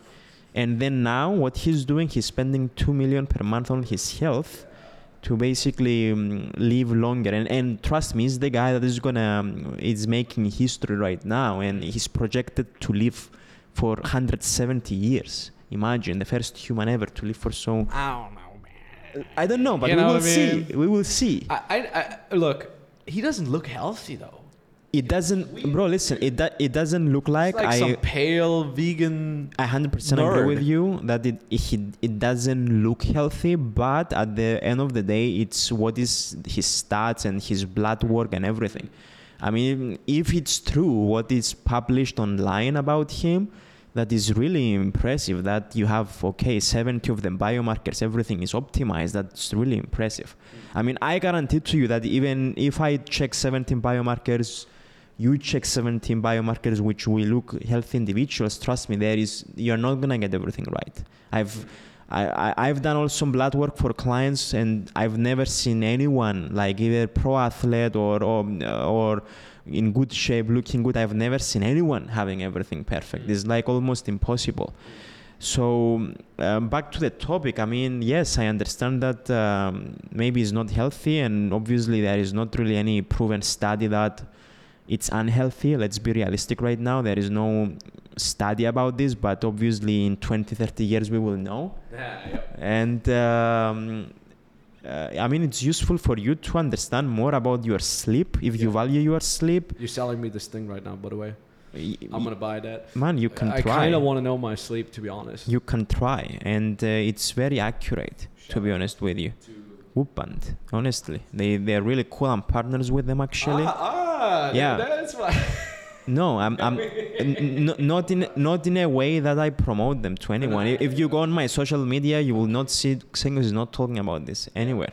It's but in but with my clients, we literally have it, and uh, my brother doesn't have it right now on him. But uh, we send it and engraved with Xenios fitness on it and everything. It's very Can you get me one of those? Yeah. I can send you one. I'll pay, I mean, I'll pay for it, but I'd love to have one just to test it. Yeah, I can send you one. It- it- awesome, man. yeah, Kevin. Kevin bought it because of me. Oh no shit. Yeah. So basically, just to qu- make a quick recap about the, these devices, okay? Um, these devices is good for you to check, let's say, your stats and sleep and understand more your body. But obviously, you need to understand that you don't you don't need to get on the other extreme part that you get addicted so much to the data that mm-hmm. basically sometimes it can bring you psychologically down. Oh my god, my recovery is not so good today. Yeah. You, you you get you you get too dependent on it. you, you need to use it in a smart way. This is also what I say to my clients. Okay, sometimes look, if the recovery is really bad, I mean, you also need to do your self examination. Hey, how do you feel? I mean, I will tell you a personal example. I mean, usually when my recovery is like 50, 55%, which obviously is not really good, I mean, it's yellow. You don't really notice this when you do normal workouts. But if you are going to do like a very high intense workout, and what is a high intense workout? Let's say I have to do five reps of deadlift and I need to go very heavy. I will notice this that uh, if I do 180 kilos deadlift five reps, I will not be able to do five reps. I will be able to do You're a like three reps. I do 110, I think. Bro, listen, 180 is nothing. I used to do, my record was 230 kilos. I have this on video for one rep. And I, I'm not the biggest guy, by the way. We, I used to be 68 kilos when I've done this. It was like a record in my gym. Uh, How much body fat did you have at 68? I don't know. Like, it was very low. It was after competition. I used to do fitness model competitions back then. Um Miami Pro. I ended up uh, sixth place out of 47 people. Was my first time doing competition. I did this by myself, by the way, no coaching from anyone. Like everything that I knew, I put my knowledge down together and I just coached myself to go and do it. Uh, will I, will I could do better? Yes, but uh, I realized that in fitness competitions is basically uh, who then judges uh, they like. If they don't like you, it doesn't matter if you are the, you have the best physique out of um, everything. Um, but um, that uh, again this is the recap about, about these devices. You don't need to rely on them. They have their place in my opinion and um, you need to use them in the smartest way possible. Should you try this? I mean in my opinion yes. I mean if you really care about your sleep and everything and doing the best decisions in the next day uh, try and, and see your stats and and let's uh, later on see okay what improvements you made with these stats. Because right now let me explain you.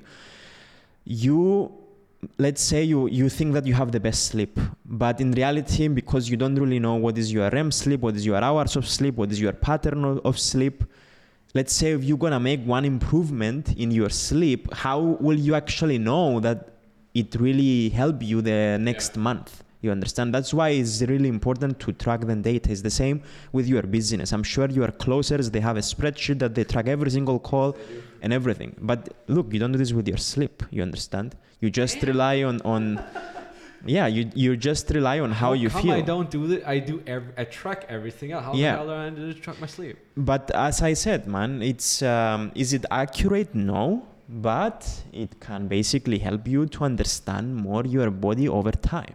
As I told you, in my case, I it saved me so many times from injuries. If you ask me right now, hey, Xenios, when was the last time you got injured? Bro, honestly, last time I don't even remember. Hmm. Honestly, I'm training for how many years right now? Since 2008. Right now it's 2023. And the last time I got injured, honestly, was maybe five, six years ago. Hmm. Now, what I've done now, which is really interesting, I realize that the older you get, and I'm sure you realize it too, because you are training for so many years. Now I start to have some minor issues with knees, maybe some tendonitis sometimes.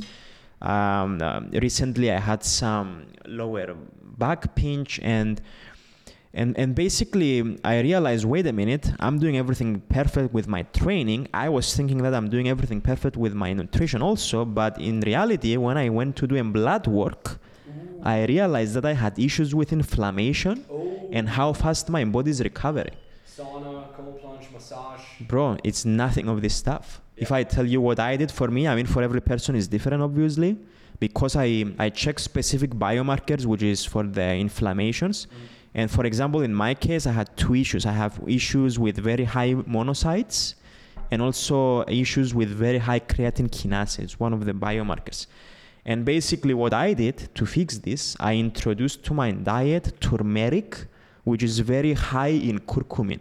And basically, since I started to introduce around 1000 milligrams a day, man, I, I no longer have issues with tendonitis, with inflammations, nothing. Because the issue, even though I was thinking that I'm doing everything perfect, was that I was missing something with my with my diet, which is basically more turmeric, more curcumin, which is basically helps with inflammations. Yeah. So this is a personal problem which I solved. I mean, I had another client, he had shoulder issues. I had another client with knee issues. They when they do MRI scan, and the MRI scan shows that you have nothing, no injury, nothing. But in reality, you go and do a blood work, and you realize that So it's funny that you mentioned that because for me it's exactly the same. Um, that I have no issues with the gym, I'm crushing it, and then I feel it now that I'm older when I have a month of no massage, um, of no mobility, uh, a month of just pushing and no active recovery.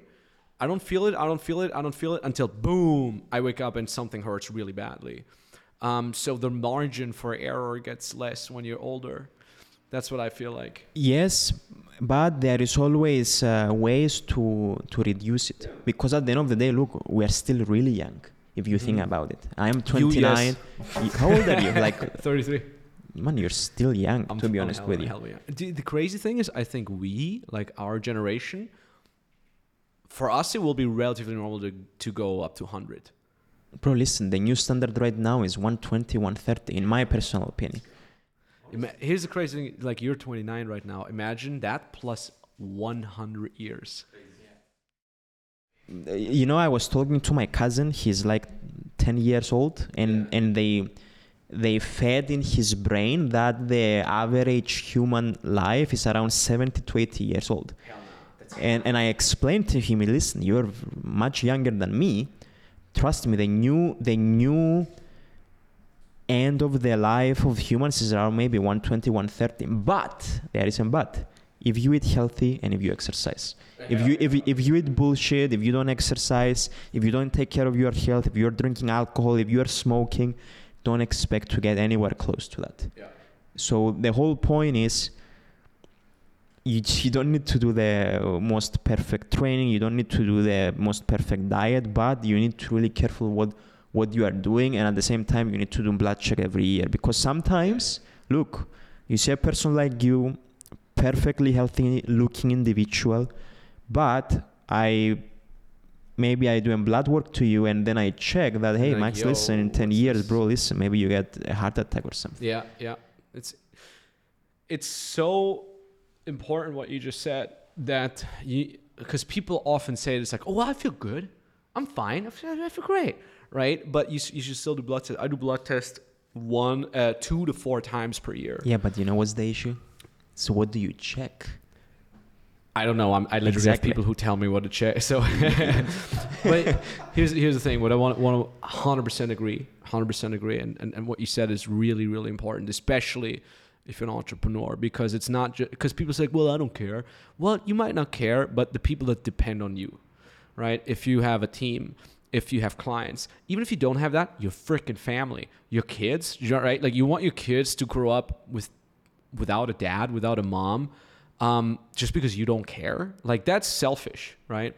Um, and then if you think about it, man, like we could potentially live to 100, 120, 130. That's 100 extra years of Formula One. That's like 100 seasons, 100 seasons of Formula One or whatever, uh, like Counter Strike. Counter Strike 3 coming or 2, Counter Strike 2 coming out now. Imagine 100 years, Counter Counter Strike 70 and it's like real it's like in your brain and you're running around and like the awesome stuff that is waiting for us. Like we we will look back at this and we're like, what kind of dog shit technology? You had to speak into a microphone. Like you had to watch it on a freaking screen. What is what is this tiny fucking screen? What is this? A screen for ants? In in fi- 20 years, you're gonna press a button and it's gonna play in your brain, and you're just gonna sit there like, The Apple Vision, you've seen that? what? The Apple Vision? Is The- that in your brain? no, the headset of Apple that is coming next year. That's sick. This is clunky, stupid ass. Look how stupid these people look like. Headset, what the hell? They couldn't even have it in their brain but You know, like you're just gonna be plugged in in eternal bliss. Like, hey, you want to have you want to have the feeling of four hours of continuous orgasm? Just press this button.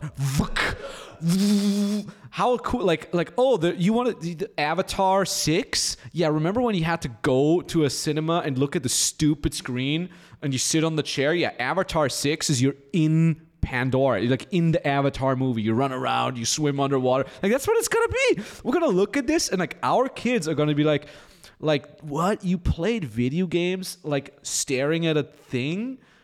That must be so boring. Just like we look now at, at like Pong, you know, the first video game. We're like, how the fuck did you play this? This is stupid. Our cousin that we used to have TVs that are fat and he couldn't understand it. what is this? This thing Is behind your TV? TV. Why is there such a big Yeah. thing? he couldn't believe it when I showed him. You, with our little cousin, he's 10 years now, Shout out. What's his name? Kyriakos. Like, Kyriakos. Shout out, man. Like this, this guy is like, sometimes I talk to him, he's so much on YouTube. and they have like some, there is some new social media just for like gaming. I was like, what? what what's What is that? Really? I was like, what is it? I, I, I don't remember the name. I was like, he blows my mind away sometimes. Like sometimes I feel old when I Yeah, talk yeah, to him. But Seriously. you- you know what prediction though I made for this generation? For ours or No, for them this generation. All right, let's this is my personal prediction, by the way. No offense to anyone, but maybe in a few years from now they will play this sp- specific clip. So I predict that 10 years olds, like 11 years olds, I truly predict that it's gonna be the dumbest generation ever in history, and I will explain you why. Let's go. That that's a real Instagram clip right there. No, let me explain you why. Clip right there. So the reason I believe this is gonna be the most dumb generation ever is, we, if you notice now with AI, with ChatGPT, you, you press a click of a button and everything is ready for you. Mm. But let me explain you. The smart person is also the smer- the person who is understanding how this is generated. Now, if let's say this generation, like the 10, 9 year old, because I heard literally that they're doing the essays in school with it, if you don't really understand the logic of how the essay was created, then basically you are earning nothing Yeah. from this. So you don't really understand the logic of everything.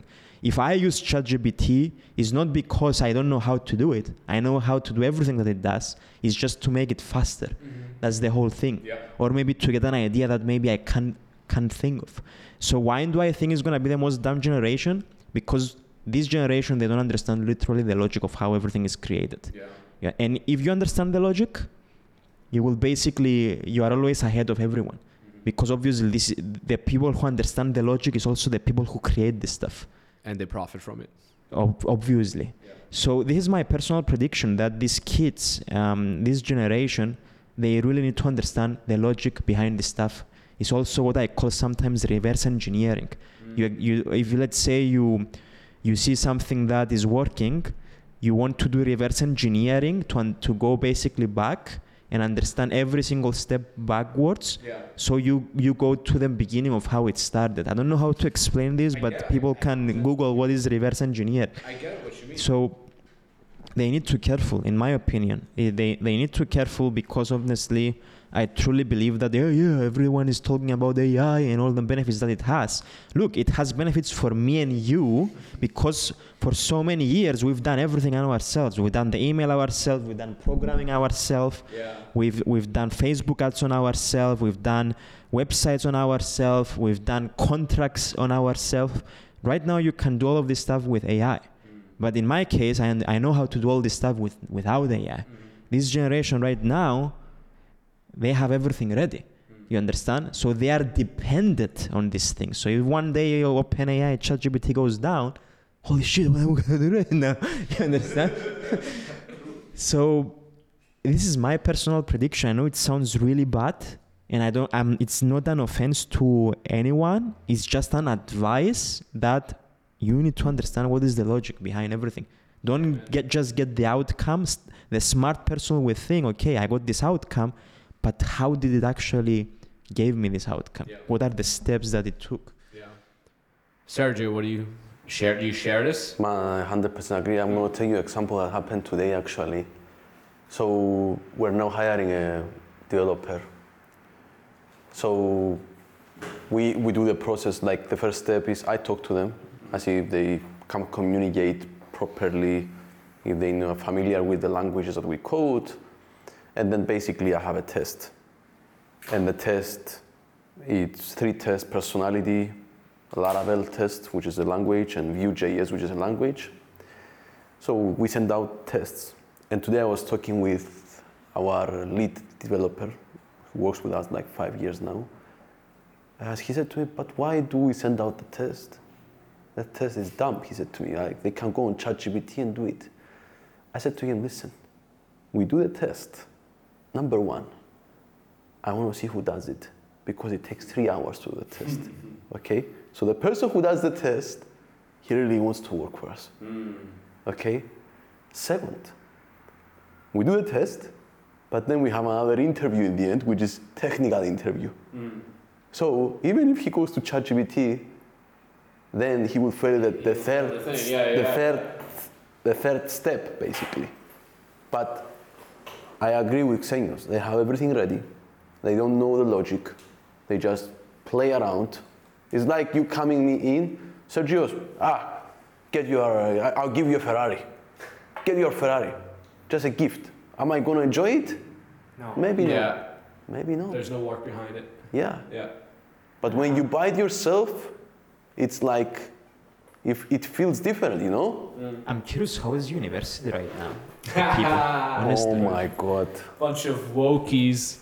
Uh, nobody's working hard. I'm really I don't know, probably they, they just do, they, they have a homework, okay, homework, no problem. Go online, press the button, Man, get that. now in our That's probably what they generation, you've been to university, right? You study. I um, study musicology Ye- first and then Latin and English. Yes, I remember. I didn't finish any of it. Uh, bears- But if you saying. remember back in the days when we used to study, we used to use Google a lot. Yeah. And basically, the student who used to you used to know how to use Google obviously could also pass any exam they want, everything. But the thing is, if you use Google, you need to put effort. You need to know how to do research. You need to be put your brain to work. With ChatGPT, you don't even need to do anything. I get what you're saying. I, I, I get what both of you guys saying, um, and I, I I agree. But counter argument, just for the sake of arguing about it, like the generation before us said the same about us. Oh, the generation, this generation is gonna be just the dumbest generation ever because they can just Google stuff. Bro, listen, but I had to I had to go to the library. but who said that our stuff out. generation is smart? Good point. Uh, I like that. I like that. I, I always consider myself relatively dumb, and I just counteract that with really hard work. But I think we've been saying that the generation after us is going to be even dumber forever. Yet, we're sending spaceships to Mars. Yet, we're creating artificial Yeah, intelligence. but um, bro, listen. we're creating all these cool things. Yeah, but you forgot something. The people that they do this stuff is just the one percent. Sure. What- what- what hap- been just the 1%? Yeah, it was always used to be this way. I I agree with you, but in my opinion, it's becoming less and less now. It's just uh, very few people that they control the world. I mean, if you go and do a very well research, there is one company that owns all of these companies. yeah, yeah, say. true. I agree with you. I choose to be optimistic. Bro, Oh, I listen. always am. Nowadays, you know what is the goal? How to make everything easy. How to put the most dopamine to people. Let them play video games. Let them press the button on their phone. The food is here. Let's create the food in a way that they keep ordering and ordering from us. Big, let's make them fatter and Without fatter. that, without that, we wouldn't have penicillin. Without that, we wouldn't have that watch. Without that, we wouldn't have shoes. Because the the freaking caveman two thousand years ago was like, hey, if I 2000, 200,000 years ago was like, hey, if I kill the bear and take his fur and put it on my body, it's easier for me because it's warm. But right? let me tell you something. When everything is easy, though, in your life, how are you gonna survive when the hard times is gonna come? We found a way. You and I found a way, even though things were really freaking easy. Yeah, but uh, I'm, I'm telling you that nowadays, that because everything is becoming easy and easier, actually is much better for us because it creates much less competition. there is no competition anymore. That's it. Hell yeah! Like bring it on. Like it's yeah. It, it was already kind of easy for us back then to stand out. Um, for like our kids, if we do a good job as parents, it's gonna be even easier. Man, let me give you an example, and I'm sure you will relate to this. If, let's say, you were born in a rich family and you had everything ready, statistically speaking, the kids, because they have everything ready and they don't really understand what is hard work, because obviously the parents they give everything. Yeah. Obviously, the parents work really, really hard to give you everything because that's what they think is the right thing to do. You end you end ending up with kids that basically they are not really motivated to do big things. They they are not really doing anything. But if let's say you you grew up in an environment where let's say your family wasn't the richest or your um, uh, your parents they used to g- grew you up in the most hard way possible and basically give you only the things that you need which in my opinion this is the right thing to do to give only the things that you need. Um, you realize that at some point you you get motivated as the child and you just push more and wa- want to achieve more. And basically this is how motivation is created. And that's where you are right now today. I mean if, if, if i'm 100% sure that if i ask where you are coming from i'm pretty sure that you will tell me hey listen with my family we didn't have everything. I'm, I'm sure about this right Exactly. But then also the question is like, do people become successful because of that or despite that? So that's always like, I get what you're saying and I agree, but also there's nuance because there is people that grow up in a shitty family, they have nothing, and I think we we talked about this earlier. Is like instead of stepping up, they turned bitter. They turn bitter, bitter. So they say, you know what? I'm poor and life sucks. Everything is unfair. Poor me. And now they become poor. And then, then their kids become poor, right? And you create this cynical attitude that's really hard to get out of. So, and then on the other hand, there's rich parents uh, where you know the father uh, worked his ass off for 30 years to build a Fortune 500 company, gets a son and says, "Son, I'm gonna teach you everything there is about hard work, about being a smart person, about being thankful, and I'm gonna help you build the first business and get a ton of lessons in." And now the kid grows up and becomes educated, motivated. I think I'm sure certain things like growing up in a in a challenging environment can be a contributing factor, but could also be a detrimental factor. And um, I think the biggest deciding factor is good parenthood. because you can grow up poor and have parents that give you love, trust, and tell you, hey, listen, I didn't make it because I had this in this situation, but you can, and I trust you as my son, as my daughter, and uh, we're gonna work hard. And uh, we might not have all the resources and opportunities, but we're gonna counterbalance that with extra hard work. But at the same time, you can also grow up with parents that just don't give a shit, and they're emotionally unavailable. Um, they create a an environment of, of distrust, punishment, of I mean, it's so crazy. You know this because you guys work with a lot of people, a lot of B2C and B2B clients. Like, it's crazy sometimes when you hear from someone, oh, my parents always told me I'm never going to amount to something. And in my head, I come from a very loving household. And I was always told the opposite of, of like, hey, if you want to do something, go do it. I think you can do it. You just work hard.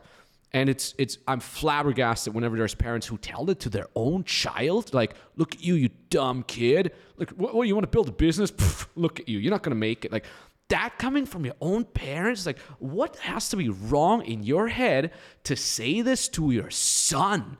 What the fuck? Like, how the fuck are you allowed to even have a kid to say this to your like? You don't even need to mean it. You know what I mean? Like, you can be like, oh, our son is kind of dumb, but great, Timmy, you're gonna be president. You know what I mean? Like, at least fucking say it. You don't have to mean it, um, because it can it can destroy you as a person. Like, you can be 30 years old, and because your dad told you when you're 10 that you're stupid, it will still fuck with you. Um, so you know, kids are like a sponge. I'm, I don't have kids yet, but they're like a sponge. They soak up everything. So if you if a kid feels like you don't trust in him or her, they feel that. And funny enough, just to to to chime in on that, just to rant a little more real quick. When I when I had the opportunity to work as an assistant for RSD, you know the story. We have talked about it many times. I I, I told my parents, listen, uh, I quit my university, but I have this opportunity to work for free in the United States, unpaid. I have to pay my own flight, my own food, my everything, but I can crash on the couch, and I need sixteen thousand dollars to afford that trip for six months. And they were like, "What the fuck? you you were always a smart kid. You were good at university. How come you quit all of a sudden? Where is this all coming from?" And my dad pulled me aside. I remember he went into my room and he said, "Max, um, I don't think this is a good idea. I think this is a really dumb idea. You're, you're you probably haven't thought this through. But I also know because I know you um, as my son, that everything you've done so far, you've pulled through. You wanted to learn guitar, you learned it. You wanted to start a band, you did it. You wanted to get all A's in your last year of high school, you fucking did it. So here's the money. And I, I flew close. So I borrowed money from my parents, from my, my best friend, Andre, back then, my first client, my brother, and my bank. I had $16,000 in debt. Two weeks later, I was on that flight to Miami. Worked my fucking ass off started getting paid, paid back all my debt, first paid my parents, then paid back to RSD. Uh, went on a world tour, first world tour, second world tour, third world tour, made my four, fourth world tour, made my first million, moved to Helsinki, met my girlfriend, moved to Kiev, built two off, uh, built uh, built a business, had two offices, twenty something employees. I walk back from the gym randomly, listen to music, and I think about that moment where my dad said, I don't think it's a good idea, but I trust you as my son that you always do the right thing because you always pull through. And I start crying, waterfall crying tears, because I realized, I didn't realize all these years what my dad actually did. But what he actually did was saying, I trust in your capabilities as a 20 year old kid. I trust in your capabilities more than I trust my own judgment as your father. That's how much I trust you as my son. And and I realized that that is the, the greatest gift a father can give a son to say you're 20 years younger than me but i trust you and and i'll never forget that about my dad it was the best thing ever and uh, he's he's now in Cyprus actually profiting he's profiting from from me crushing it you know and uh, and I think that is something whatever I do as a as a father, and I um, my mom always says as a as a parent, you can only fail with dignity. I know I'll fuck up a lot of things, but if I as long as I don't fuck up that, as long as I can pass that on from my dad, showing my my son or my daughter that I'll trust their judgment, I think then I'll win. I think that's the only thing I really want for my kids. I don't care if they want to become a broke artist or if they want to be a rich businessman or a freaking playboy entrepreneur, whatever it is. I, I want them to know that I trust in their capabilities. Yeah. Nailed it.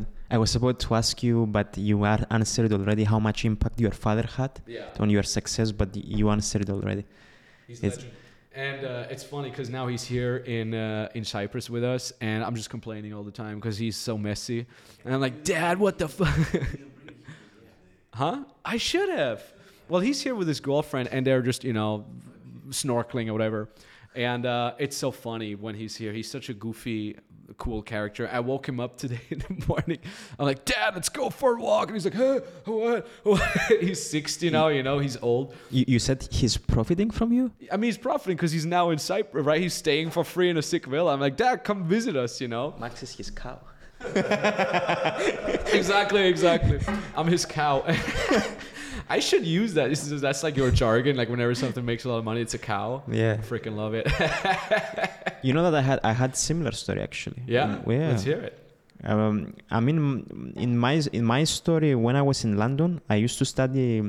I finished my bachelor degree in in network engineering, and then I got accepted to U- University College London. I was about to study masters in internet engineering. Yeah, That's right. You're an engineer as well. Both of you guys are engineers, right? yeah, man. My brother used to also work in Silicon Valley. That's where all the, the best programmers on the planet. They literally work in Silicon Valley.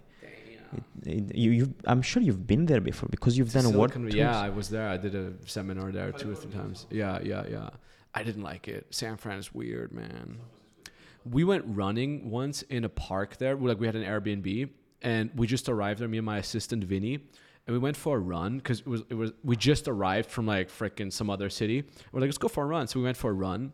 And then the next day, we told Jeffy, my friend who lives in in San Fran. I'm like, yeah, this is the area. Oh yeah, we went to blah blah blah park for a run. And he's like, you went there at night? Like two days ago, someone got shot with a shotgun in that park. I Anyway, have, sorry. uh, Let's I'll go. tell you later a story with All a right. Remind me. Let's hear yours. Let's hear yours. So you Yeah. started engineering. Yeah, I started uh, my masters in in University College London. The first month, honestly, I hated it. I didn't like it at all. I I, I, literally, I realized I don't learn anything. Back then, I also had my online business. It wasn't used. It, it wasn't making like a lot of money, like 500 pounds a month. That was Which the was wi- fitness, or what was it? Fitness, yeah. Nice. 2016 was making around 500 pounds a month. It was really good money as a student. like yeah. fucking hell, 500 pounds extra. That's On the amazing. internet, you know, yeah, doing nothing, yeah. doing nothing. Not nothing. I mean, I used to make YouTube videos and used to write workout programs, so it's it's something, right? But anyway, um, I did the university for a month, and then I realized that I wanted to. I don't want to do this anymore. Like I, um, I just want to drop out. And then I called my parents. I told them, "Hey guys, listen, I don't really like it here. I don't really see the value.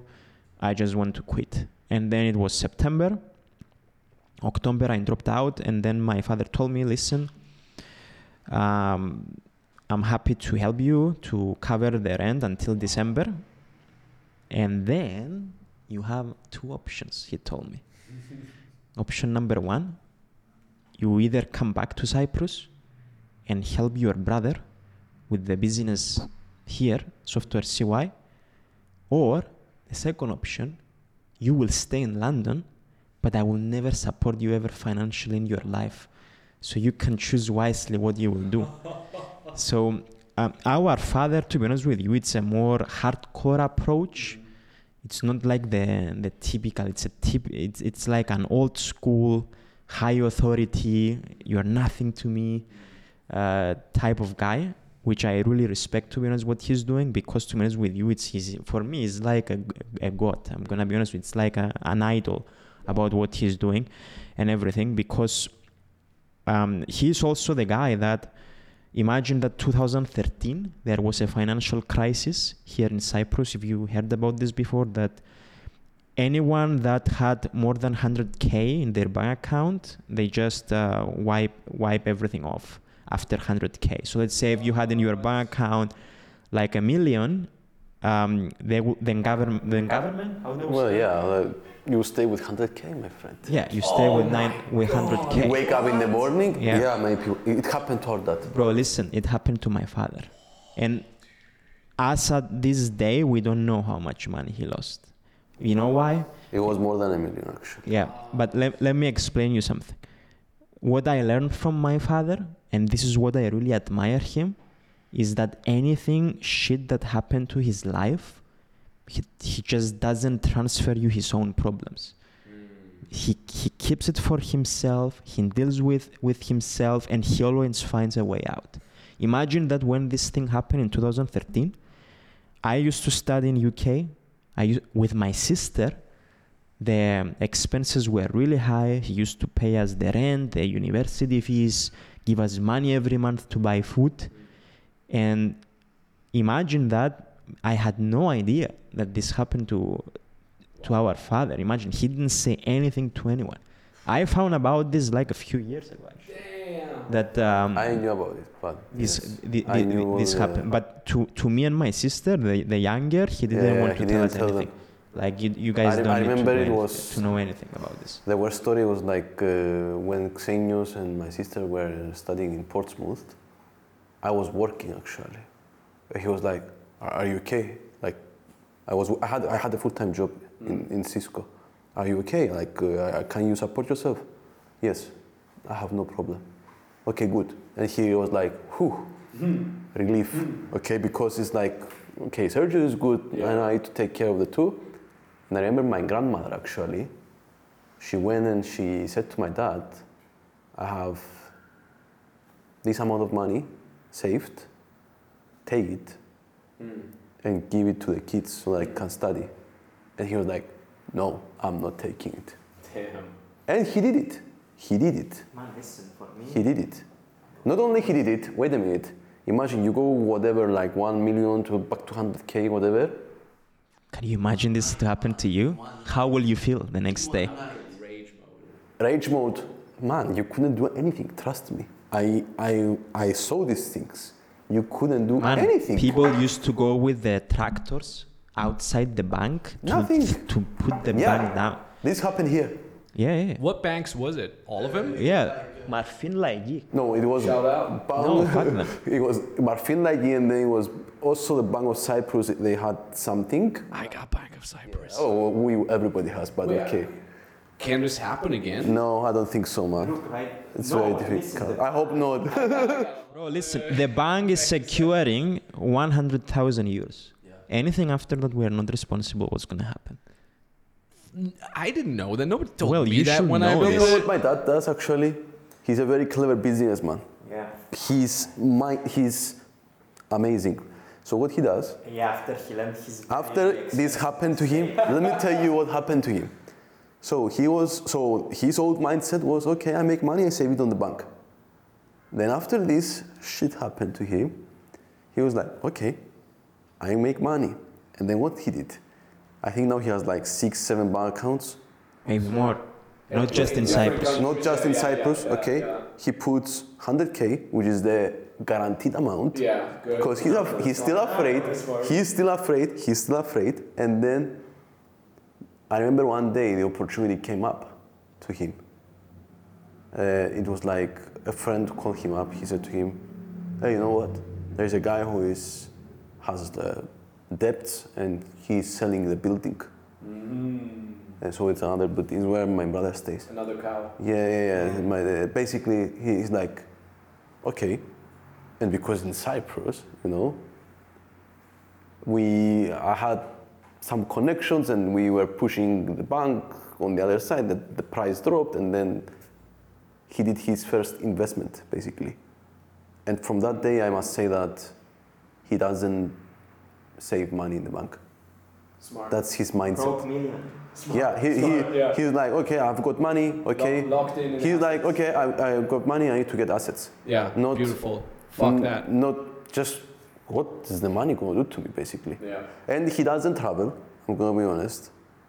He doesn't have an expensive lifestyle, like, You don't know, uh, to be honest with you. I mean, where he lives. yeah, yeah, he, he has a nice house, okay? He has a nice house. He has a nice house, but Here in Cyprus or what? Yeah, yeah, in Limassol, like we all view Limassol, but the, the thing is that he's, you will see him like here, you would not understand this guy is like that. What car is he driving? Man, he used to drive a, a broke Suzuki. Yeah, Oh, man. way. He has now. You, you know what car he has now? His smallest car is a. He has four cars. The one that he drives every- every day is a smart car. Is the smart for four? My mom used to. No, a smart for two. For, yes, yes. And the reason is because he likes to move around easily. He doesn't care. you know what? Actually, he also has very cool stories. When he used to, he he wanted to to build a swimming pool in his house, and because he showed up in a really bad car, the guy the guy obviously that he want the guy that he went to get a quotation for swimming pool. He thought, oh, he's gonna be like a small swimming in his house, and he gave him like a very a price that okay, I feel sorry for you. You understand? And then the guy, after they locked the deal, when he went to see what he was building, he's like, "What? You came up with this car? Honestly, that car was like, if you see it, it. I don't know how he could drive that car. Like it, it looks slow shit, like so so bad. I don't know how he used to do that. But it's also a very good lesson that he's trying to teach us that hey, listen, don't wear expensive clothes don't don't drive expensive cars especially if you're gonna go somewhere i mean that's old school mindset i think right now things change to be honest with you like if they see someone ah he was wearing a watch a cool t-shirt he came with a very expensive car holy fuck like he's It's must be very serious especially online marketing wise. Same for me. Like I don't wear my watches at home, right? Because I'm I don't when I work it it scratches the. Th- I but the moment I go video like again like my my business is built on shirtless Max sitting on an Airbnb table, right? But when I shoot a video, put on the shirt, huh? with underwear not Oh, underwear, yeah, yeah. if there's no AC, yeah, yeah. Um, but when I t- make a video or I'm on a call, shirt, watch, you know, it's it's a different generation for sure. So, what's your dad's name? angelus Angelos, shout out. you should get him on the podcast man. he has more stories than us Oh my honest with you. God, man. He's the man for a podcast. we should bring him in. You know, four people in podcast. The, The the the, merrier. the thing is, even if you invite him on the podcast, podcast he, he wouldn't like to he wouldn't talk. brag about it. Exactly. Bro, listen, because first of all, he, he doesn't like to show off. He doesn't like to, to say what he did. He doesn't like to do to do any of this stuff. He, it's the type of guy just say, "Watch me." Love it. Basically, destroys you completely psychologically to see who is the authority in, in, in, in the family. Listen, I'm the boss. Listen, whatever you will do, you will never pass me. That's it. I Love that. I mean, this is the type of mindset. This is different kind of that, to be honest with you, that we Yeah, have. yeah, yeah. I mean, with in my case, look, when I left from university, I told you, you, you told me you have the, the two choices. Either you stay, but I will never give you money ever in your life again. So, what did you choose for the listeners? Bro, I stay in London. Badass. 2nd of of January 2017, I went back there. Do you think that's what your dad wanted more? Do you think he had a preference and he hoped that you would do you would pick one? I, I don't know. He's very unpredictable. I don't know, man. Like he probably, like when in my story, like my part of the story was like, I used to, I worked like three, four years in, uh, one year in Silicon Valley, three more in London. I came back to Cyprus. I worked like as an employee here for a forex company, three months, three months, and then I had a fight, and then I left. Fight with the manager? Yeah, yeah, with the Oh, manager, and then. I went to I went to another company which was like a data center. A what center? Data center. The first the first data center. Telecenter. Data center. Oh, data center. Yeah, the first in Cyprus. Oh. Three months, and I realized that okay, shit, I'm doing everything for them. What am I doing here? Ah, classic. Yeah. And then, but I had my dad always, you know what? You need to do your own thing. ah, all right. He was a big motivator on that. Very big. In my case, he told me, listen, I'm going to give you one advice. Never get a salary. That's it.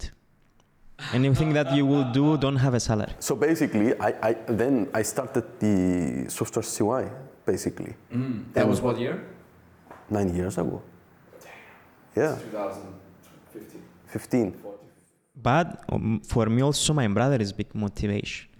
You know, you know how is my brother? Is the type of guy that he will try first to see how everything is, and then he will tell me exactly what not to do. so th- this is the benefit of having an older older brother. That is genius. So even my brother, he told me, listen, don't get a job, don't work for anyone. This is my advice. So in my case, look, I, I never had a job in my life. I'm gonna be honest with you. I never went to an interview. I don't know how it is to be interviewed. I know how to do interviews people, but I don't know how to how to be interviewed. Yeah. So, but at the same time, look, at the same time, uh, my brother has a lot of experience which I don't have. Like he used to work for a company with, in in just his department, 120 people. In my case, I don't have this experience. I don't know how it, it looks like. Yeah. Um, he has more experience of hiring people, uh, understanding employees. In my case, I, I don't understand it. You understand?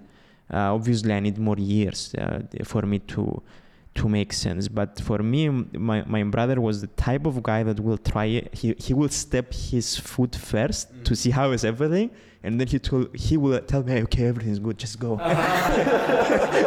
all, all checked, it's good. Yeah. Or don't go. That is beautiful, man. That is freaking amazing. this is the benefit of being younger brother. Yeah, yeah, 100%. my, my brother didn't do that. My brother was like, "Hey, you just learned how to ride a bike. Um, you should ride down that hill." And I'm like, "Okay," and I cry. And he's like, "Now I know it's dangerous." that was my older brother. Um, you you moved to Silicon Valley, and uh, how did that happen? Why? Man, why? I'm gonna be- like some people, they say that, oh, I went to university, I dropped out. Oh, I went to university, I didn't like it, it was useless. To me, I was homeless. to be honest, my story is different. All right, let's hear it. My story is that I, I owe a lot to my university. I'm gonna be honest. What What's the alma mater? What's the university's name? U- University of Kent. Eh, out. I believe University of what? Kent. Kent in the UK. All right. I believe that a university is good if it helps you to find a job. of course, yeah. If you just go to a university that it doesn't do that, then you made the wrong option. That's my opinion. So you're they actively helped you find a job, or Basically, I was in Kent, University of Kent. Second year to third year, I had the opportunity to do a placement year, basically. So I got a job actually with, uh, uh, oh my God, with um, the vaccines company, with Pfizer. oh, I had the job. I had the job with Pfizer. I went to their R&D. I passed the interviews. I had the job with them, and then it was February, and it was all over the news, BBC everywhere that Pfizer was gonna uh, fire three, four hundred employees in- all around the United Kingdom. And then the manager calls me and says, "Well, you know what? Like we had the fire, so I'm afraid I cannot offer you the oh, the placement." Okay. And then Cisco came. So everybody got their placement. I didn't get my placement. I was like, okay, shit, I didn't get my placement. I'm gonna go to third year, finish, and then we see what happens. What is Cisco? Is that a software co- hardware? I don't. I don't know. I'm It's one of the biggest companies on the planet. You've seen it everywhere. Maybe it's in your house also. They do they do Yeah. routers, they do firewalls, they do yes. hardware. Exactly. So they, they came to Kent because one of the VPs was a Kent graduate. He said, I'm going to go to Kent University and I'm going to pick only four people. Wow. When he came, everybody was applying. Hmm. Everybody from my year, they wanted to go to that place because it was in the US, in California, you know ah, what? And for I didn't like my where I studied, I didn't like it. It was like a small village, man, like village. You cannot understand. And I wanted to get out of it for one year. Hmm. So I applied. Actually, I was, don't know, he selected me, me and three more guys. Mm. We went there. We didn't know each other actually. We met at the airport. We went to USA. They didn't interview you, just Yeah, based on no, the CV. they, or- no, no, they interviewed, man, of course. How, how was the interview? It was, it was like one to one, and then it was another interview with the other manager, and then with the VP, and then also we had a technical test and so on. It was crazy. And by the way, don't be surprised that maybe one of the reasons that they got you because they saw the special forces. Yes. Ah, fuck yeah. The Yeah. VP, the VP who came and did said, okay, I'm gonna get the four people. When I did the interview with him, he was like, "Are you from Cyprus?" I said, "Yes." Do you know where Cyprus? Because most people they don't know actually. yeah, I know where Cyprus. I used to stay in Famagusta. He said to me. I had the best years of my life there. Ah. And we started talking about that on the interview, man. It was ridiculous. Actually, that was my interview with him. He was telling me about his life That's in it? Famagusta, which was like in 1955, 1960, basically. It was crazy. And then I got the job there. We went there. You know, and going to the US was like a dream. Like everybody wants to go there and going to uh, Silicon Valley. Basically. Sorry to interrupt you. Let's stay with that interview process. That's really interesting. The first one was he just rambled about Famagusta. What what else? How did they he was select- not the first one. This guy. He ah, was he was the highest rank. So what what was the first interview like? First interview was like basically trying to determine if you're motivated. Also, they, they wanted to see if this person comes to US, is he capable to stay away in a different time zone in a different country because they were worried that Yeah. they didn't want to select somebody go there and break down, then come back half year, like you know. So how how did they ask you? Did they ask you directly? Would you break down or Yeah, like the, and me, I told them my example was like I was two years in the special forces, so it was like game over. I had that benefit basic, basically, and I mean they, they would see, of course, the grades on the university. They didn't want the top students actually. I was middle, to be honest with you. I was mid section, mm-hmm. and they didn't want the top guys. They didn't want the low. They were looking for the mid It's interesting? yeah, it's interesting. I'm gonna be honest with you. Uh, all my schoolmates, okay, from school, the ones that they got top grades, mm. they didn't do something special until now. Mm-hmm, mm-hmm. Usually they say that the special comes from the mid-range. That's what they. That's what they said. Okay, so they were looking for that. They would ask you anything that you had on your CV. It was looking good if you. I remember like if you had something good on it, like that was showing that you were hardworking. Personally, me, my, my dad, both of us, we were going on the warehouse and we were working for a warehouse here in Cyprus in, during summers, and so I think that counted as well, Yeah. which was a good sign basically. Yeah. Because you know at that point yeah. At that point you don't really have too much to show off you know it's not you have any eh, projects to show off it's just the university work Yeah. Yeah. and that was the interview process like that, that was the first step then there was another interview which basically was more about uh, what you want to learn from the placement what you want to accomplish uh, which department will be best for you and so on and then it was the third interview which was the vp tony it's his name Shout out. uh, yeah, Tony changed my life actually. He, he took me to US.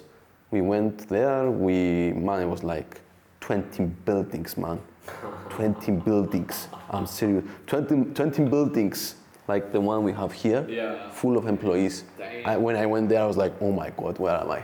It, it was like the other amazing thing there, which I will never forget, and I, is one of the reasons I like to go there is that you go out on cafes, on Starbucks, for example, you hear people talking about businesses, man. It's crazy. That area there mm. is the area of online businesses, not consulting businesses, but tech business. Tech. It's all about tech there, not consulting, mm. like we do. Okay, but to me, what they do there, the mindset, you are on the right environment to do a tech company there. Or if you passed from there, it's good. You have a lot of a good experience. Um, so the shotgun story, which I owe you All right. Yeah. Let's in US. So basically, we went there. We had a, the first month we stayed in a hotel, everything paid, perfection. Then we had to find a house. We found a house, and the first week I was there, I we had like neighbors, which we never saw actually. So it was like a field, and then there was a house in the field, Okay. and I was alone with Phil actually, my roommate. I was with Phil on the house and I could hear two people talking on the other side on the fence. It was a wooden fence. Right. So I, I was crazy back then, like uh, feet from the army, or, uh, Yeah. nobody could get on my way. So I, I, I get up the fence and I was like, what are you doing here? Why you're here? And it was two of them. It was a guy and a woman. about 70, 80 years old. I thought they were gypsy people, homeless people. 70, 80? Like old people. Yeah, it was old people. I thought they, uh, but I- they were looking homeless, to be honest with you. I was like, what are they doing here? So the woman continued sitting on the chair, and me, I was behind her on the fence. Yeah.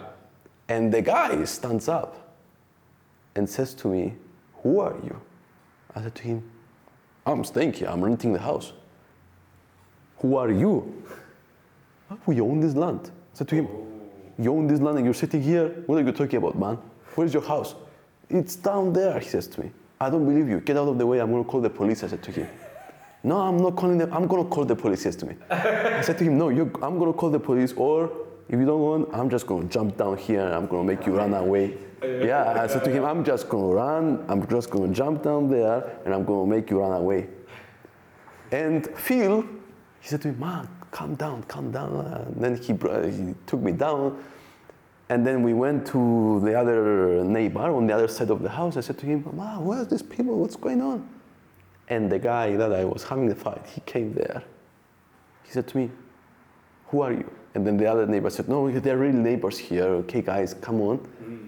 And he says to me, If you were jumping down that fence, my wife was ready to shoot you. She had a gun with oh. her. I was. And these guys, they were CIA guys. What? Yes, and they were CIA Secret Services, and they served in Cyprus as well. Oh, they no told me when they heard I was Cypriot, like they were like, oh, and so on. But it was crazy, man. I, I- if I was jumping down, he was gonna shoot me. You know, in California, when somebody gets into your property, you're allowed you're allowed to shoot him. It's crazy. So wait, Were they really 80 years old? Yes, yes, yes, yes. How come they're still, uh, what did you say, CIA? And they were back then, like when, when, when they're, oh, they're retired. yes, they were retired. What? Damn. Yes, man. Okay, yeah, damn. And they owned the land? They own the land They're there. just balling from the CIA Yeah, I money? don't know, man. Probably, yeah. Well, in the US, you know, there's a lot of sims. 401k. yeah, back to topic about the US. I was there for a year. It was the best year of my life. Um, then My and brother then, yes. considered many times to live there, by the way. Oh, I wanted to stay there, man. I wanted to stay there. Still, even now? No, no. Yeah, not anymore, huh? Not anymore, it's changed. I got married. I have a nice life here. So Dude, Cyprus is so nice. Every time I come here, I like it even more. Every single time. Bro, there is a reason that all of these expats, they're just and you're staying on and you are staying and you are staying on the wrong city when you come here. countryside, nowhere. But look, Paphos is, in my opinion, is also is, is the next big thing. it's thing, blowing up. You know why? My my and it's my, amazing city. Let's not. Uh, it's amazing city, Paphos. I love it. My my uh, friend who uh, he, he owns a lot of real estate all around the world. He told me that in I think next year the some huge private university from Lebanon is gonna build one of their institutes in Paphos, and they're expecting five thousand to what, ten thousand students to move students to move to Paphos. So what he did is he instantly bought a building there, and now they're building uh, apartments for the students there. Smart guy, right? He hears that, buys a building, renovates it, flips it, and now he's gonna build it for students there. And he says this city's gonna blow the fuck up because of all the students. I mean, imagine five to ten thousand students there, the jobs, the infrastructure, the money that is going to come, and it's a private uh, American University of Lebanon or something like that. So it's not just some uh, small shitty university. It's like actually like a, a private, relatively expensive university. So I think because every time I go to Cyprus, there's like 20 new houses, huge villas every time I go to the same area, there's new hotel. They, they're building like crazy. And every time I go to the gym, Tower Fitness, shout out, there's every time I get recognized, every time some guy, yeah, yeah, I have my online business, yeah, we're making three and a half million. It's every every freaking guy that you meet at dinner, in the butcher, at the gym, is some sort of expat online business making money and it's a much nicer version of Dubai. It has, of course, not as much money in there, but people move here. It's less weird. I think I, I find Dubai extremely weird. It's It's beautiful, but it, it's superficial. It's fake. It's like just like it's like Las Vegas. You go there and you're like, I know this is not supposed to be, and it's just there because it looks pretty and all that. Cyprus is a little bit more real, but it also has more and more entrepreneurs that come here, like you guys, like Nikki Bra, like myself. Like I have so many clients now that live in Cyprus. Bro. it's so weird. I didn't come here. I was born here. You were born, that's right. So- But it's great. Like it gets bigger every time. Limassol is blowing up. Paphos about to blow up. Um, Larnaca, I'm not a big fan of it, but Limassol is amazing. And every time I come here, I'm like, next time I gotta stay. The, be- the best cities in Cyprus is uh, Limassol Yeah. and Paphos. Yes. In my opinion, this is the two best cities uh, ever, honestly. But Limassol, especially, there you will meet a lot of amazing people, especially here. Man, imagine every time I go to the gym and I park my car, I will show you a video on my phone. All right. You know what? You know what cars they park there? Oh, at the gym. There is no car less than hundred thousand euros, like at the gym. You still, you still got yours? That uh, Mercedes? course. Of course, man. This is my, like a baby to me. Sounds, man. That's Yeah. What do you, ca- what do you drive, bruv? Jill C43. Oh, that's great, guys. It's AMG as well, yeah. But I heard that they're really crazy with the driving too fast here. Like they're the, the cops are really crazy. Like you got to be really careful. Eh, listen, we are locals. Different. You know that when when Nicky Bra came to Paphos uh, in his Ferrari to do a podcast with me, he was like what 20 minutes late because the the cops pulled him over. Due to the noise or due to speed? no, because he doesn't have a front license plate. He did. yeah, he needs to get one. He needs to get Listen, I told him they didn't stop him because of the front license plate. They just wanted to see the car. exactly.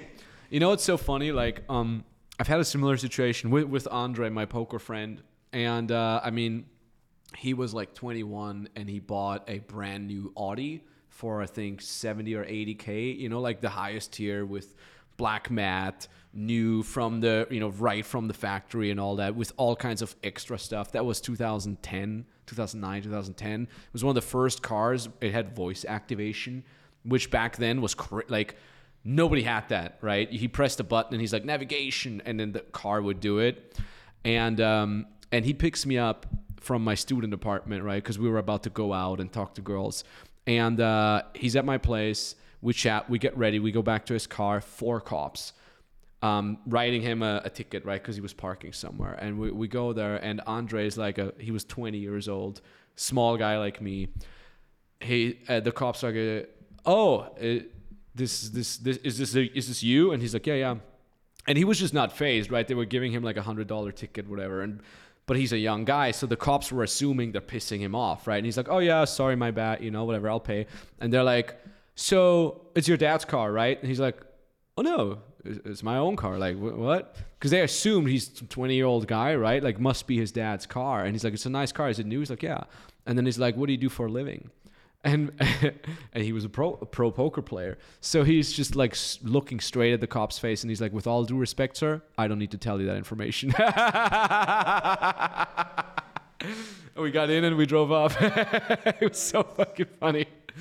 Um, legendary, legendary. So, what is what's next for you guys?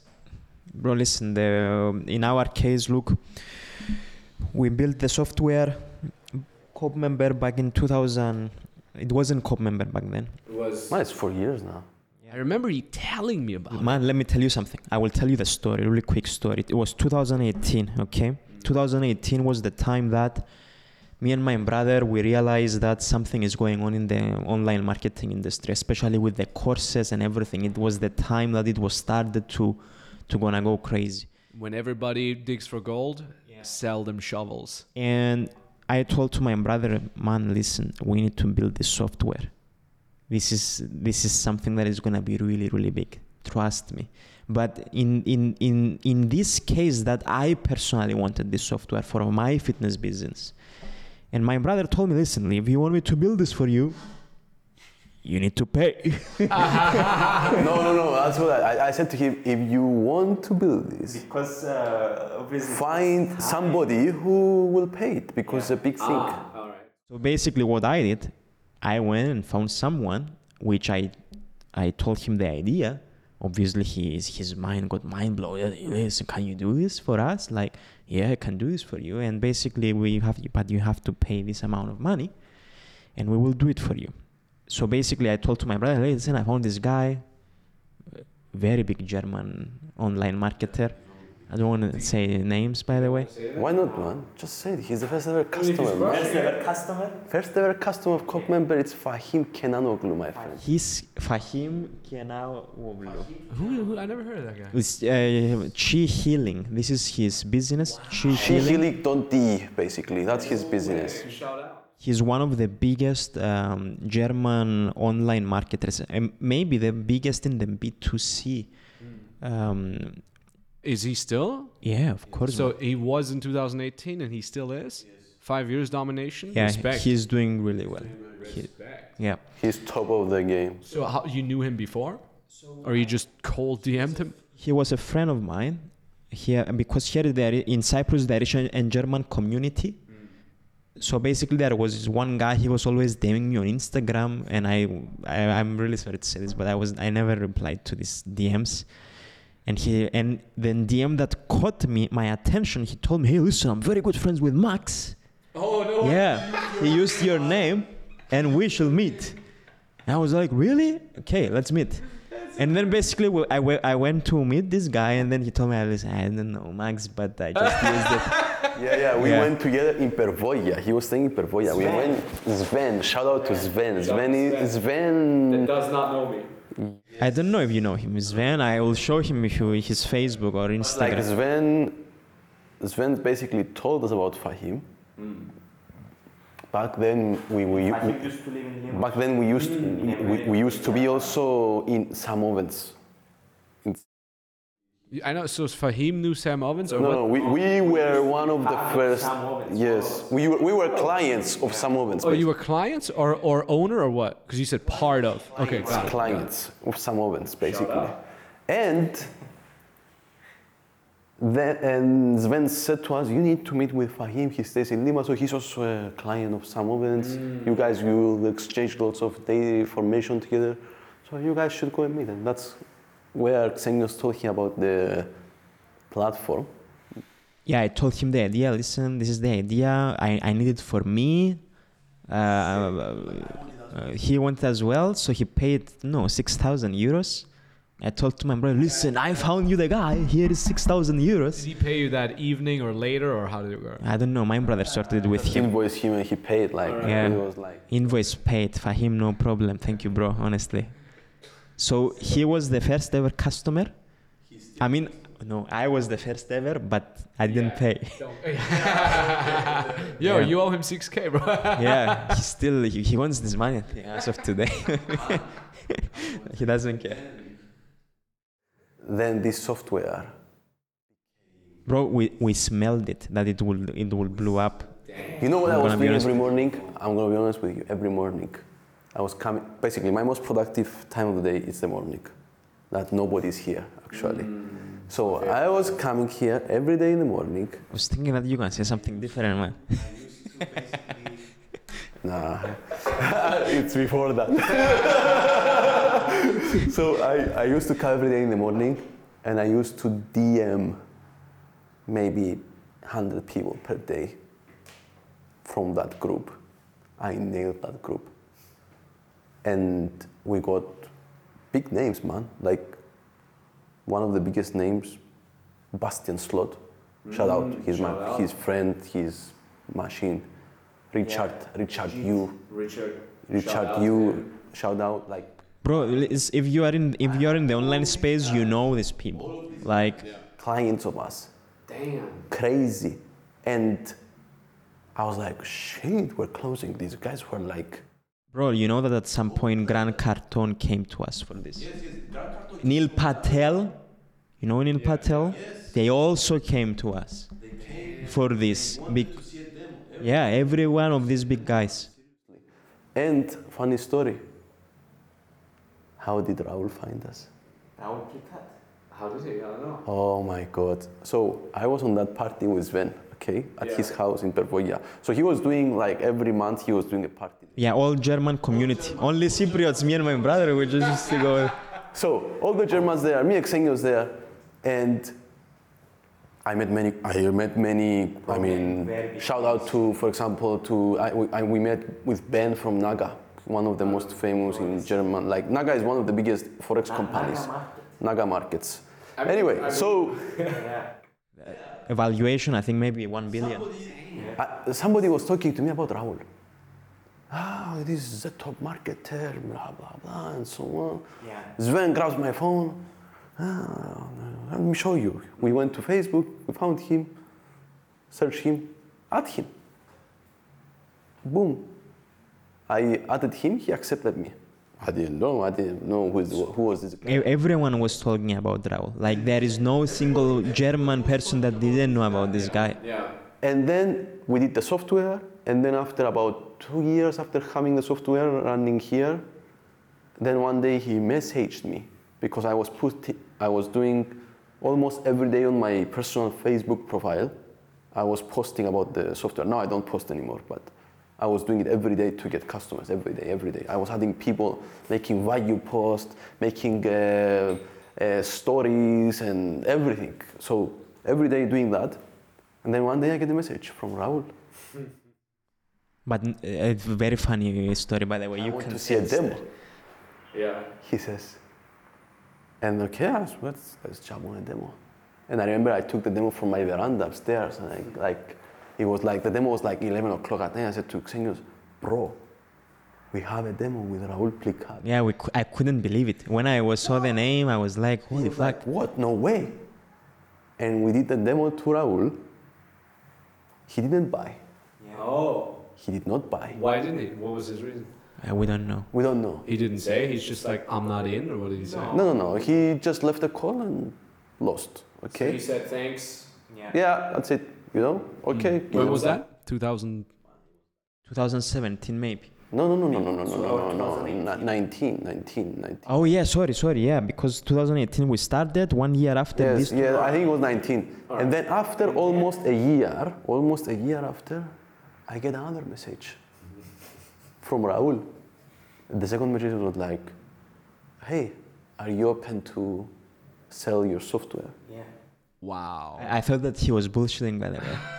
I, I talked to my brother, and this guy, I don't, I don't know, maybe he's And then we started uh, talking with CopeCart and so on. And then Yeah, but you know what? When that thing happened, and and my brother told me, hey, listen, he messaged me this and everything, and this is what's gonna happen, that we're gonna sell the software. Can you imagine that in my head? I already visualized that we were in Dubai airport and we're going there to meet them. Honestly, I, st- I still say this story, and a few months after, this is what happened. We were in Dubai, we're going there to meet these guys, to make the, the deal, and um, and make this partnership. I think it maybe it was one of the most amazing moments in our career doing business and also that's something that opened our eyes like holy shit that maybe the the future is softwares like you build this and then you sell it for whatever Listen, the most important, the most important thing for anyone, like, what was the, why did we came and we did this software? Because I don't know, we, we like Xenios was had the idea like we saw all these people online marketing, like online courses, courses, courses, and we were we did it because it was easy for us to sell it to them. We had the we were in the bubble basically. But it's not just this, man. I u- before I used to have Kajabi, I used to have Thinkific, I used to have Teachable, and I was always finding issues with them. I'm not gonna lie to you. I, I there was always something that I didn't like. And then I told to my brother, hey, listen, I'm we can do this better than them, and I need this and this and that feature. And if you do this and this to, and that to me, I believe that I'm gonna have a more successful online fitness business. Mm. And since we've done this, for me, it was literally a game changer to my business because okay, we we I've, we've built the software exactly how I wanted. So basically, my customer was going exactly through the journey that I wanted them to go. But with the other softwares, they couldn't do it. I couldn't do it with Kajabi. I couldn't do it with Thinkific. I couldn't do it with Teachable. Back in the days, now there is also other softwares, um, which I still believe that we can do this better than them. So that's now we're branded to Cope Member, and Cope Member is basically a software that is for coaches to host their course and give an amazing experience to their students and at the same time very customizable experience because look your students when they get on Cope member, they will first of all they will not know that you're on Cope member because it's everything under your branding. Mm-hmm. It's everything under freedombusinessmentoring.com. Nobody knows, and it looks like that. Basically, you you build it with developers, and you look more professional. So it's everything under you. Everything is customizable under your domain. Everything under you, and at the same time, there is no limitations on what you can do with the software. Right now, you can build community with it uh, one of the issues which I had back in the days, which nobody could solve it. One of, a few of my customers they used to share their logins with other people.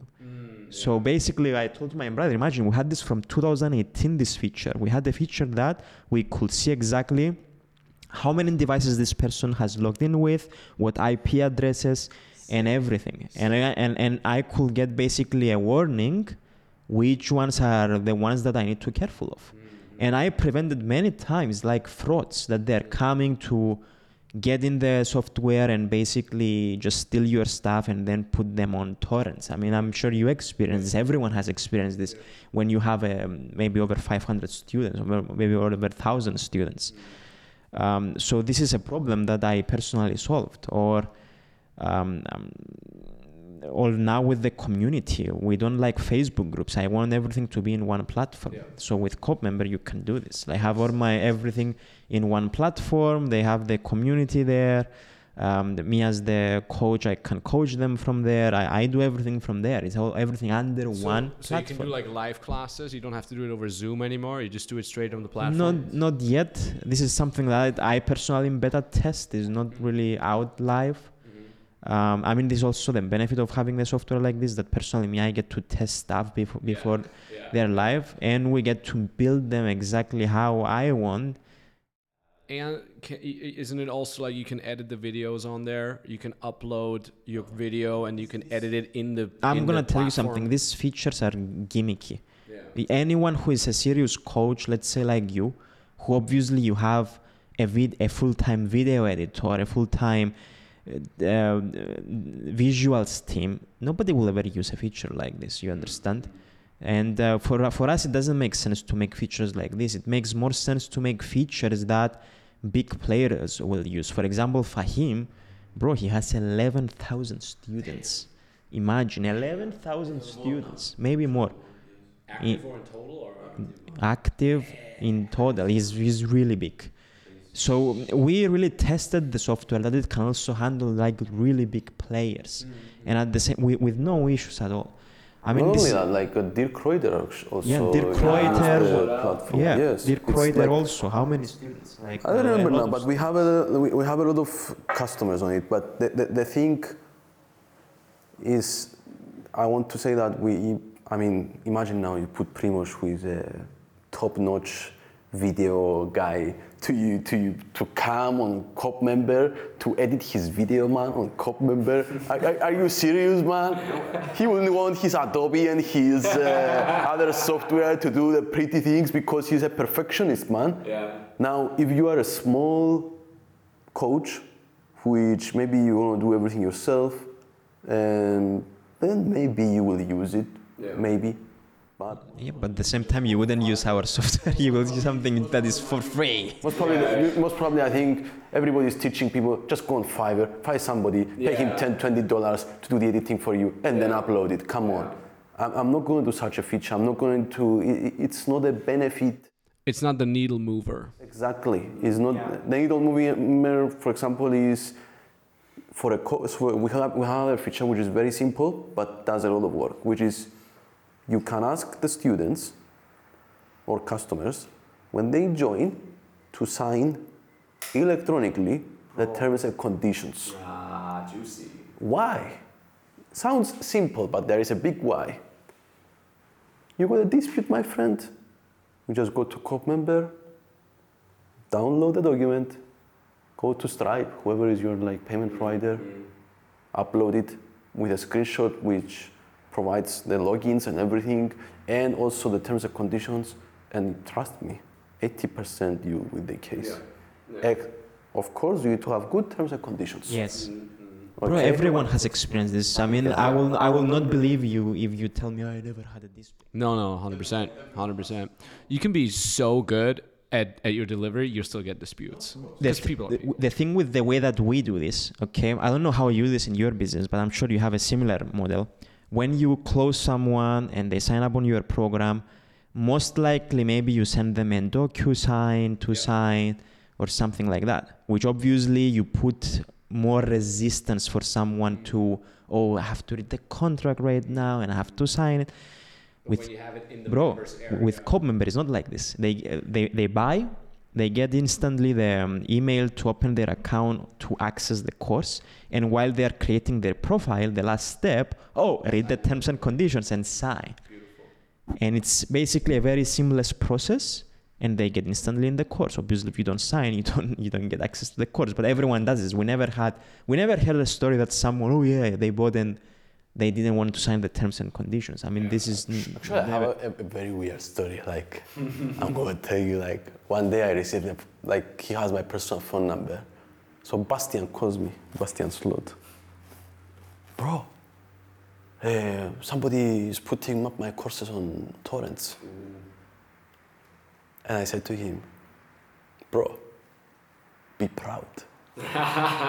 That's what I told you. Seriously, be proud. It means that you did something which really works. I said to him, he said to me, Yeah, can we identify who did it actually? Oh. And man, I found out 10 suspects. Oh. And I think he found him in the end. So I gave him a list with, we What did, what did he do with the? I don't know what he did actually. I, I don't know what he did. I, I don't know. I, I- I think you cannot do anything actually. It's like, forget it. You, you're just going to waste your time and money basically. Yeah, yeah, I agree. But if you are if you are in, if you have a German company, because in Germany everything is so strict, maybe you can do something. With this GDPR, you guys are crazy down there.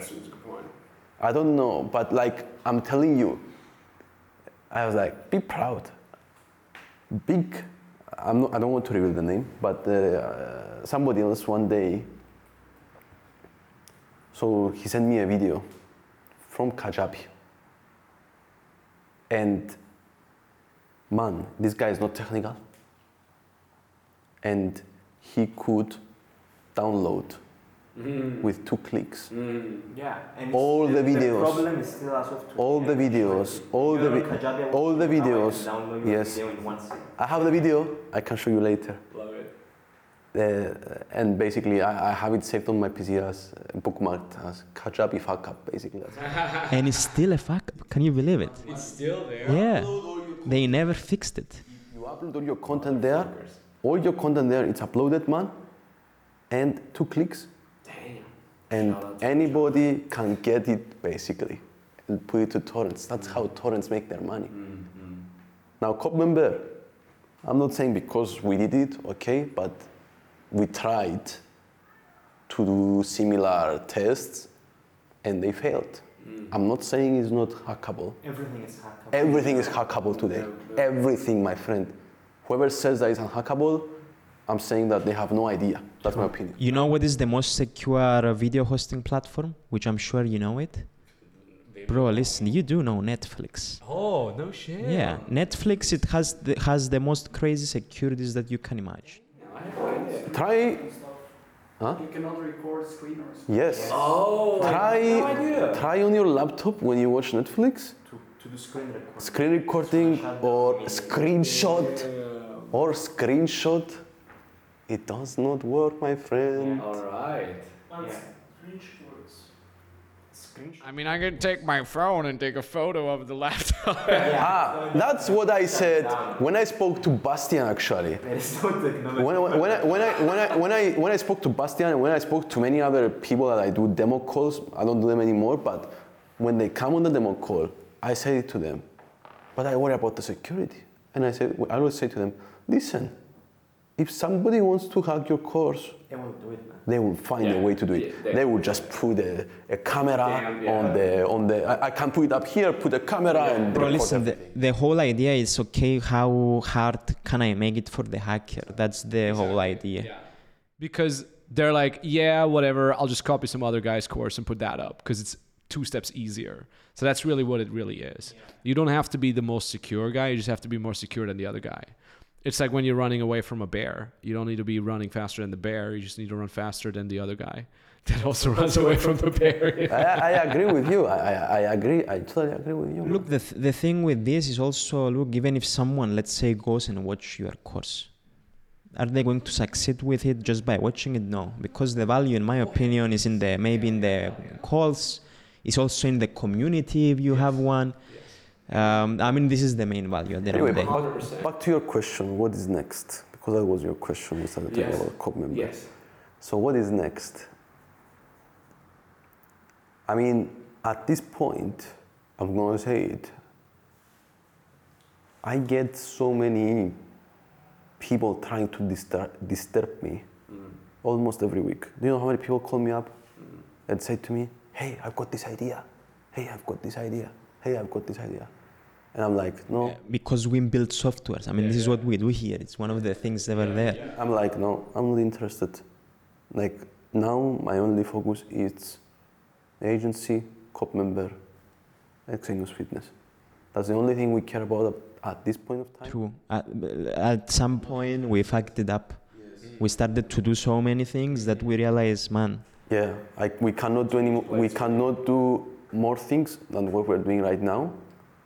We want to grow what we have, all three companies. That's our goal. And and you put it in real estate. And that's it. And then you retire. make more cows. That's the whole thing. Guys, I think uh, I think it's time to wrap this up. Bro, listen, we can talk endlessly, but Oh hell yeah! But I also want I want to I want to feast with you guys. Um, Cope, what is it? Cope member software dot what's the software cy.com? Bro, listen, it's software CY, and basically software CY in simple words is designing websites and online marketing. Basically, we also do right now a lot of websites for online coaches. Mm-hmm. Uh, Cope member again, I don't need to explain it. With with CopeCart, we are uh, biggest partners together. With, We have CopeCart as well. Yep. Shout out to the boys. I mean, Cope member and CopeCart, boom, it's like brother and sister. And uh, xeniosfitness.com. Your Instagram, we're going to put down below. We're going to put your Instagram down below. Last question before I wrap things up. Five to 10 years from now, they're going to make, no, no, let me finish.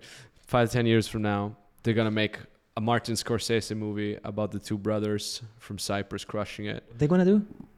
They're going to make a movie, Martin Scorsese, fam- f- famous, famous filmmaker, Wolf of Wall Street, for example, Departed. Oh, okay. Okay, so they're gonna make a movie about you. Who's gonna play you? First guy comes to mind. I don't know. Who's gonna play you? Myself, man. All right, all right, all right. Here's my suggestion: Mark Wahlberg, Matt Damon. Shout out to the boys. Yeah. Okay, I will see it. Okay. But I'm not gonna let him. I'm just gonna be the one. I'm telling you from now. All right, guys. Thank you so much for watching. This is Max Tornow. Honestly, thank you for having us on the podcast. Very knowledgeable guy, very smart guy. Honestly, I know him for uh, how many years? Eight years, seven years. man. It's been a I ride. strongly recommend whoever wants to start a business to get your advice. Yes. I mean, you helped me a lot with what I do. I mean, I mean, let's be realistic. I was never actual part like of your courses, but as a friend, you gave me a lot, of, a lot of advices, and you guided me on the right direction. So I really want to thank you for this, honestly. So you are legit. You know what you're talking about. End of the story. It means a lot to me. Let's feast. GG. All right, what a crazy, crazy episode that was. If this inspires you and you say, hey, I also want to have, you know, a high network of, of high income individuals, I want to be my own boss, I want to be able to travel the world, inspire people, and have an have an impact on the world, then the way to do it is with your own online business. But how to start, Max? Well, very simple. You start by booking a free consultation call with me and my team over at maxtornow.com forward slash call. On that call, we'll be looking at your situation, we'll be looking at your business ideas, we'll tell you the first couple steps that you need to take, or the next couple steps, whether you want to be making 10K a month, 20K a month, 50 or 250K a month, we can absolutely help you. And the way to do that is entirely for free over at maxtornow.com forward slash call. Book your call there, and let's talk soon.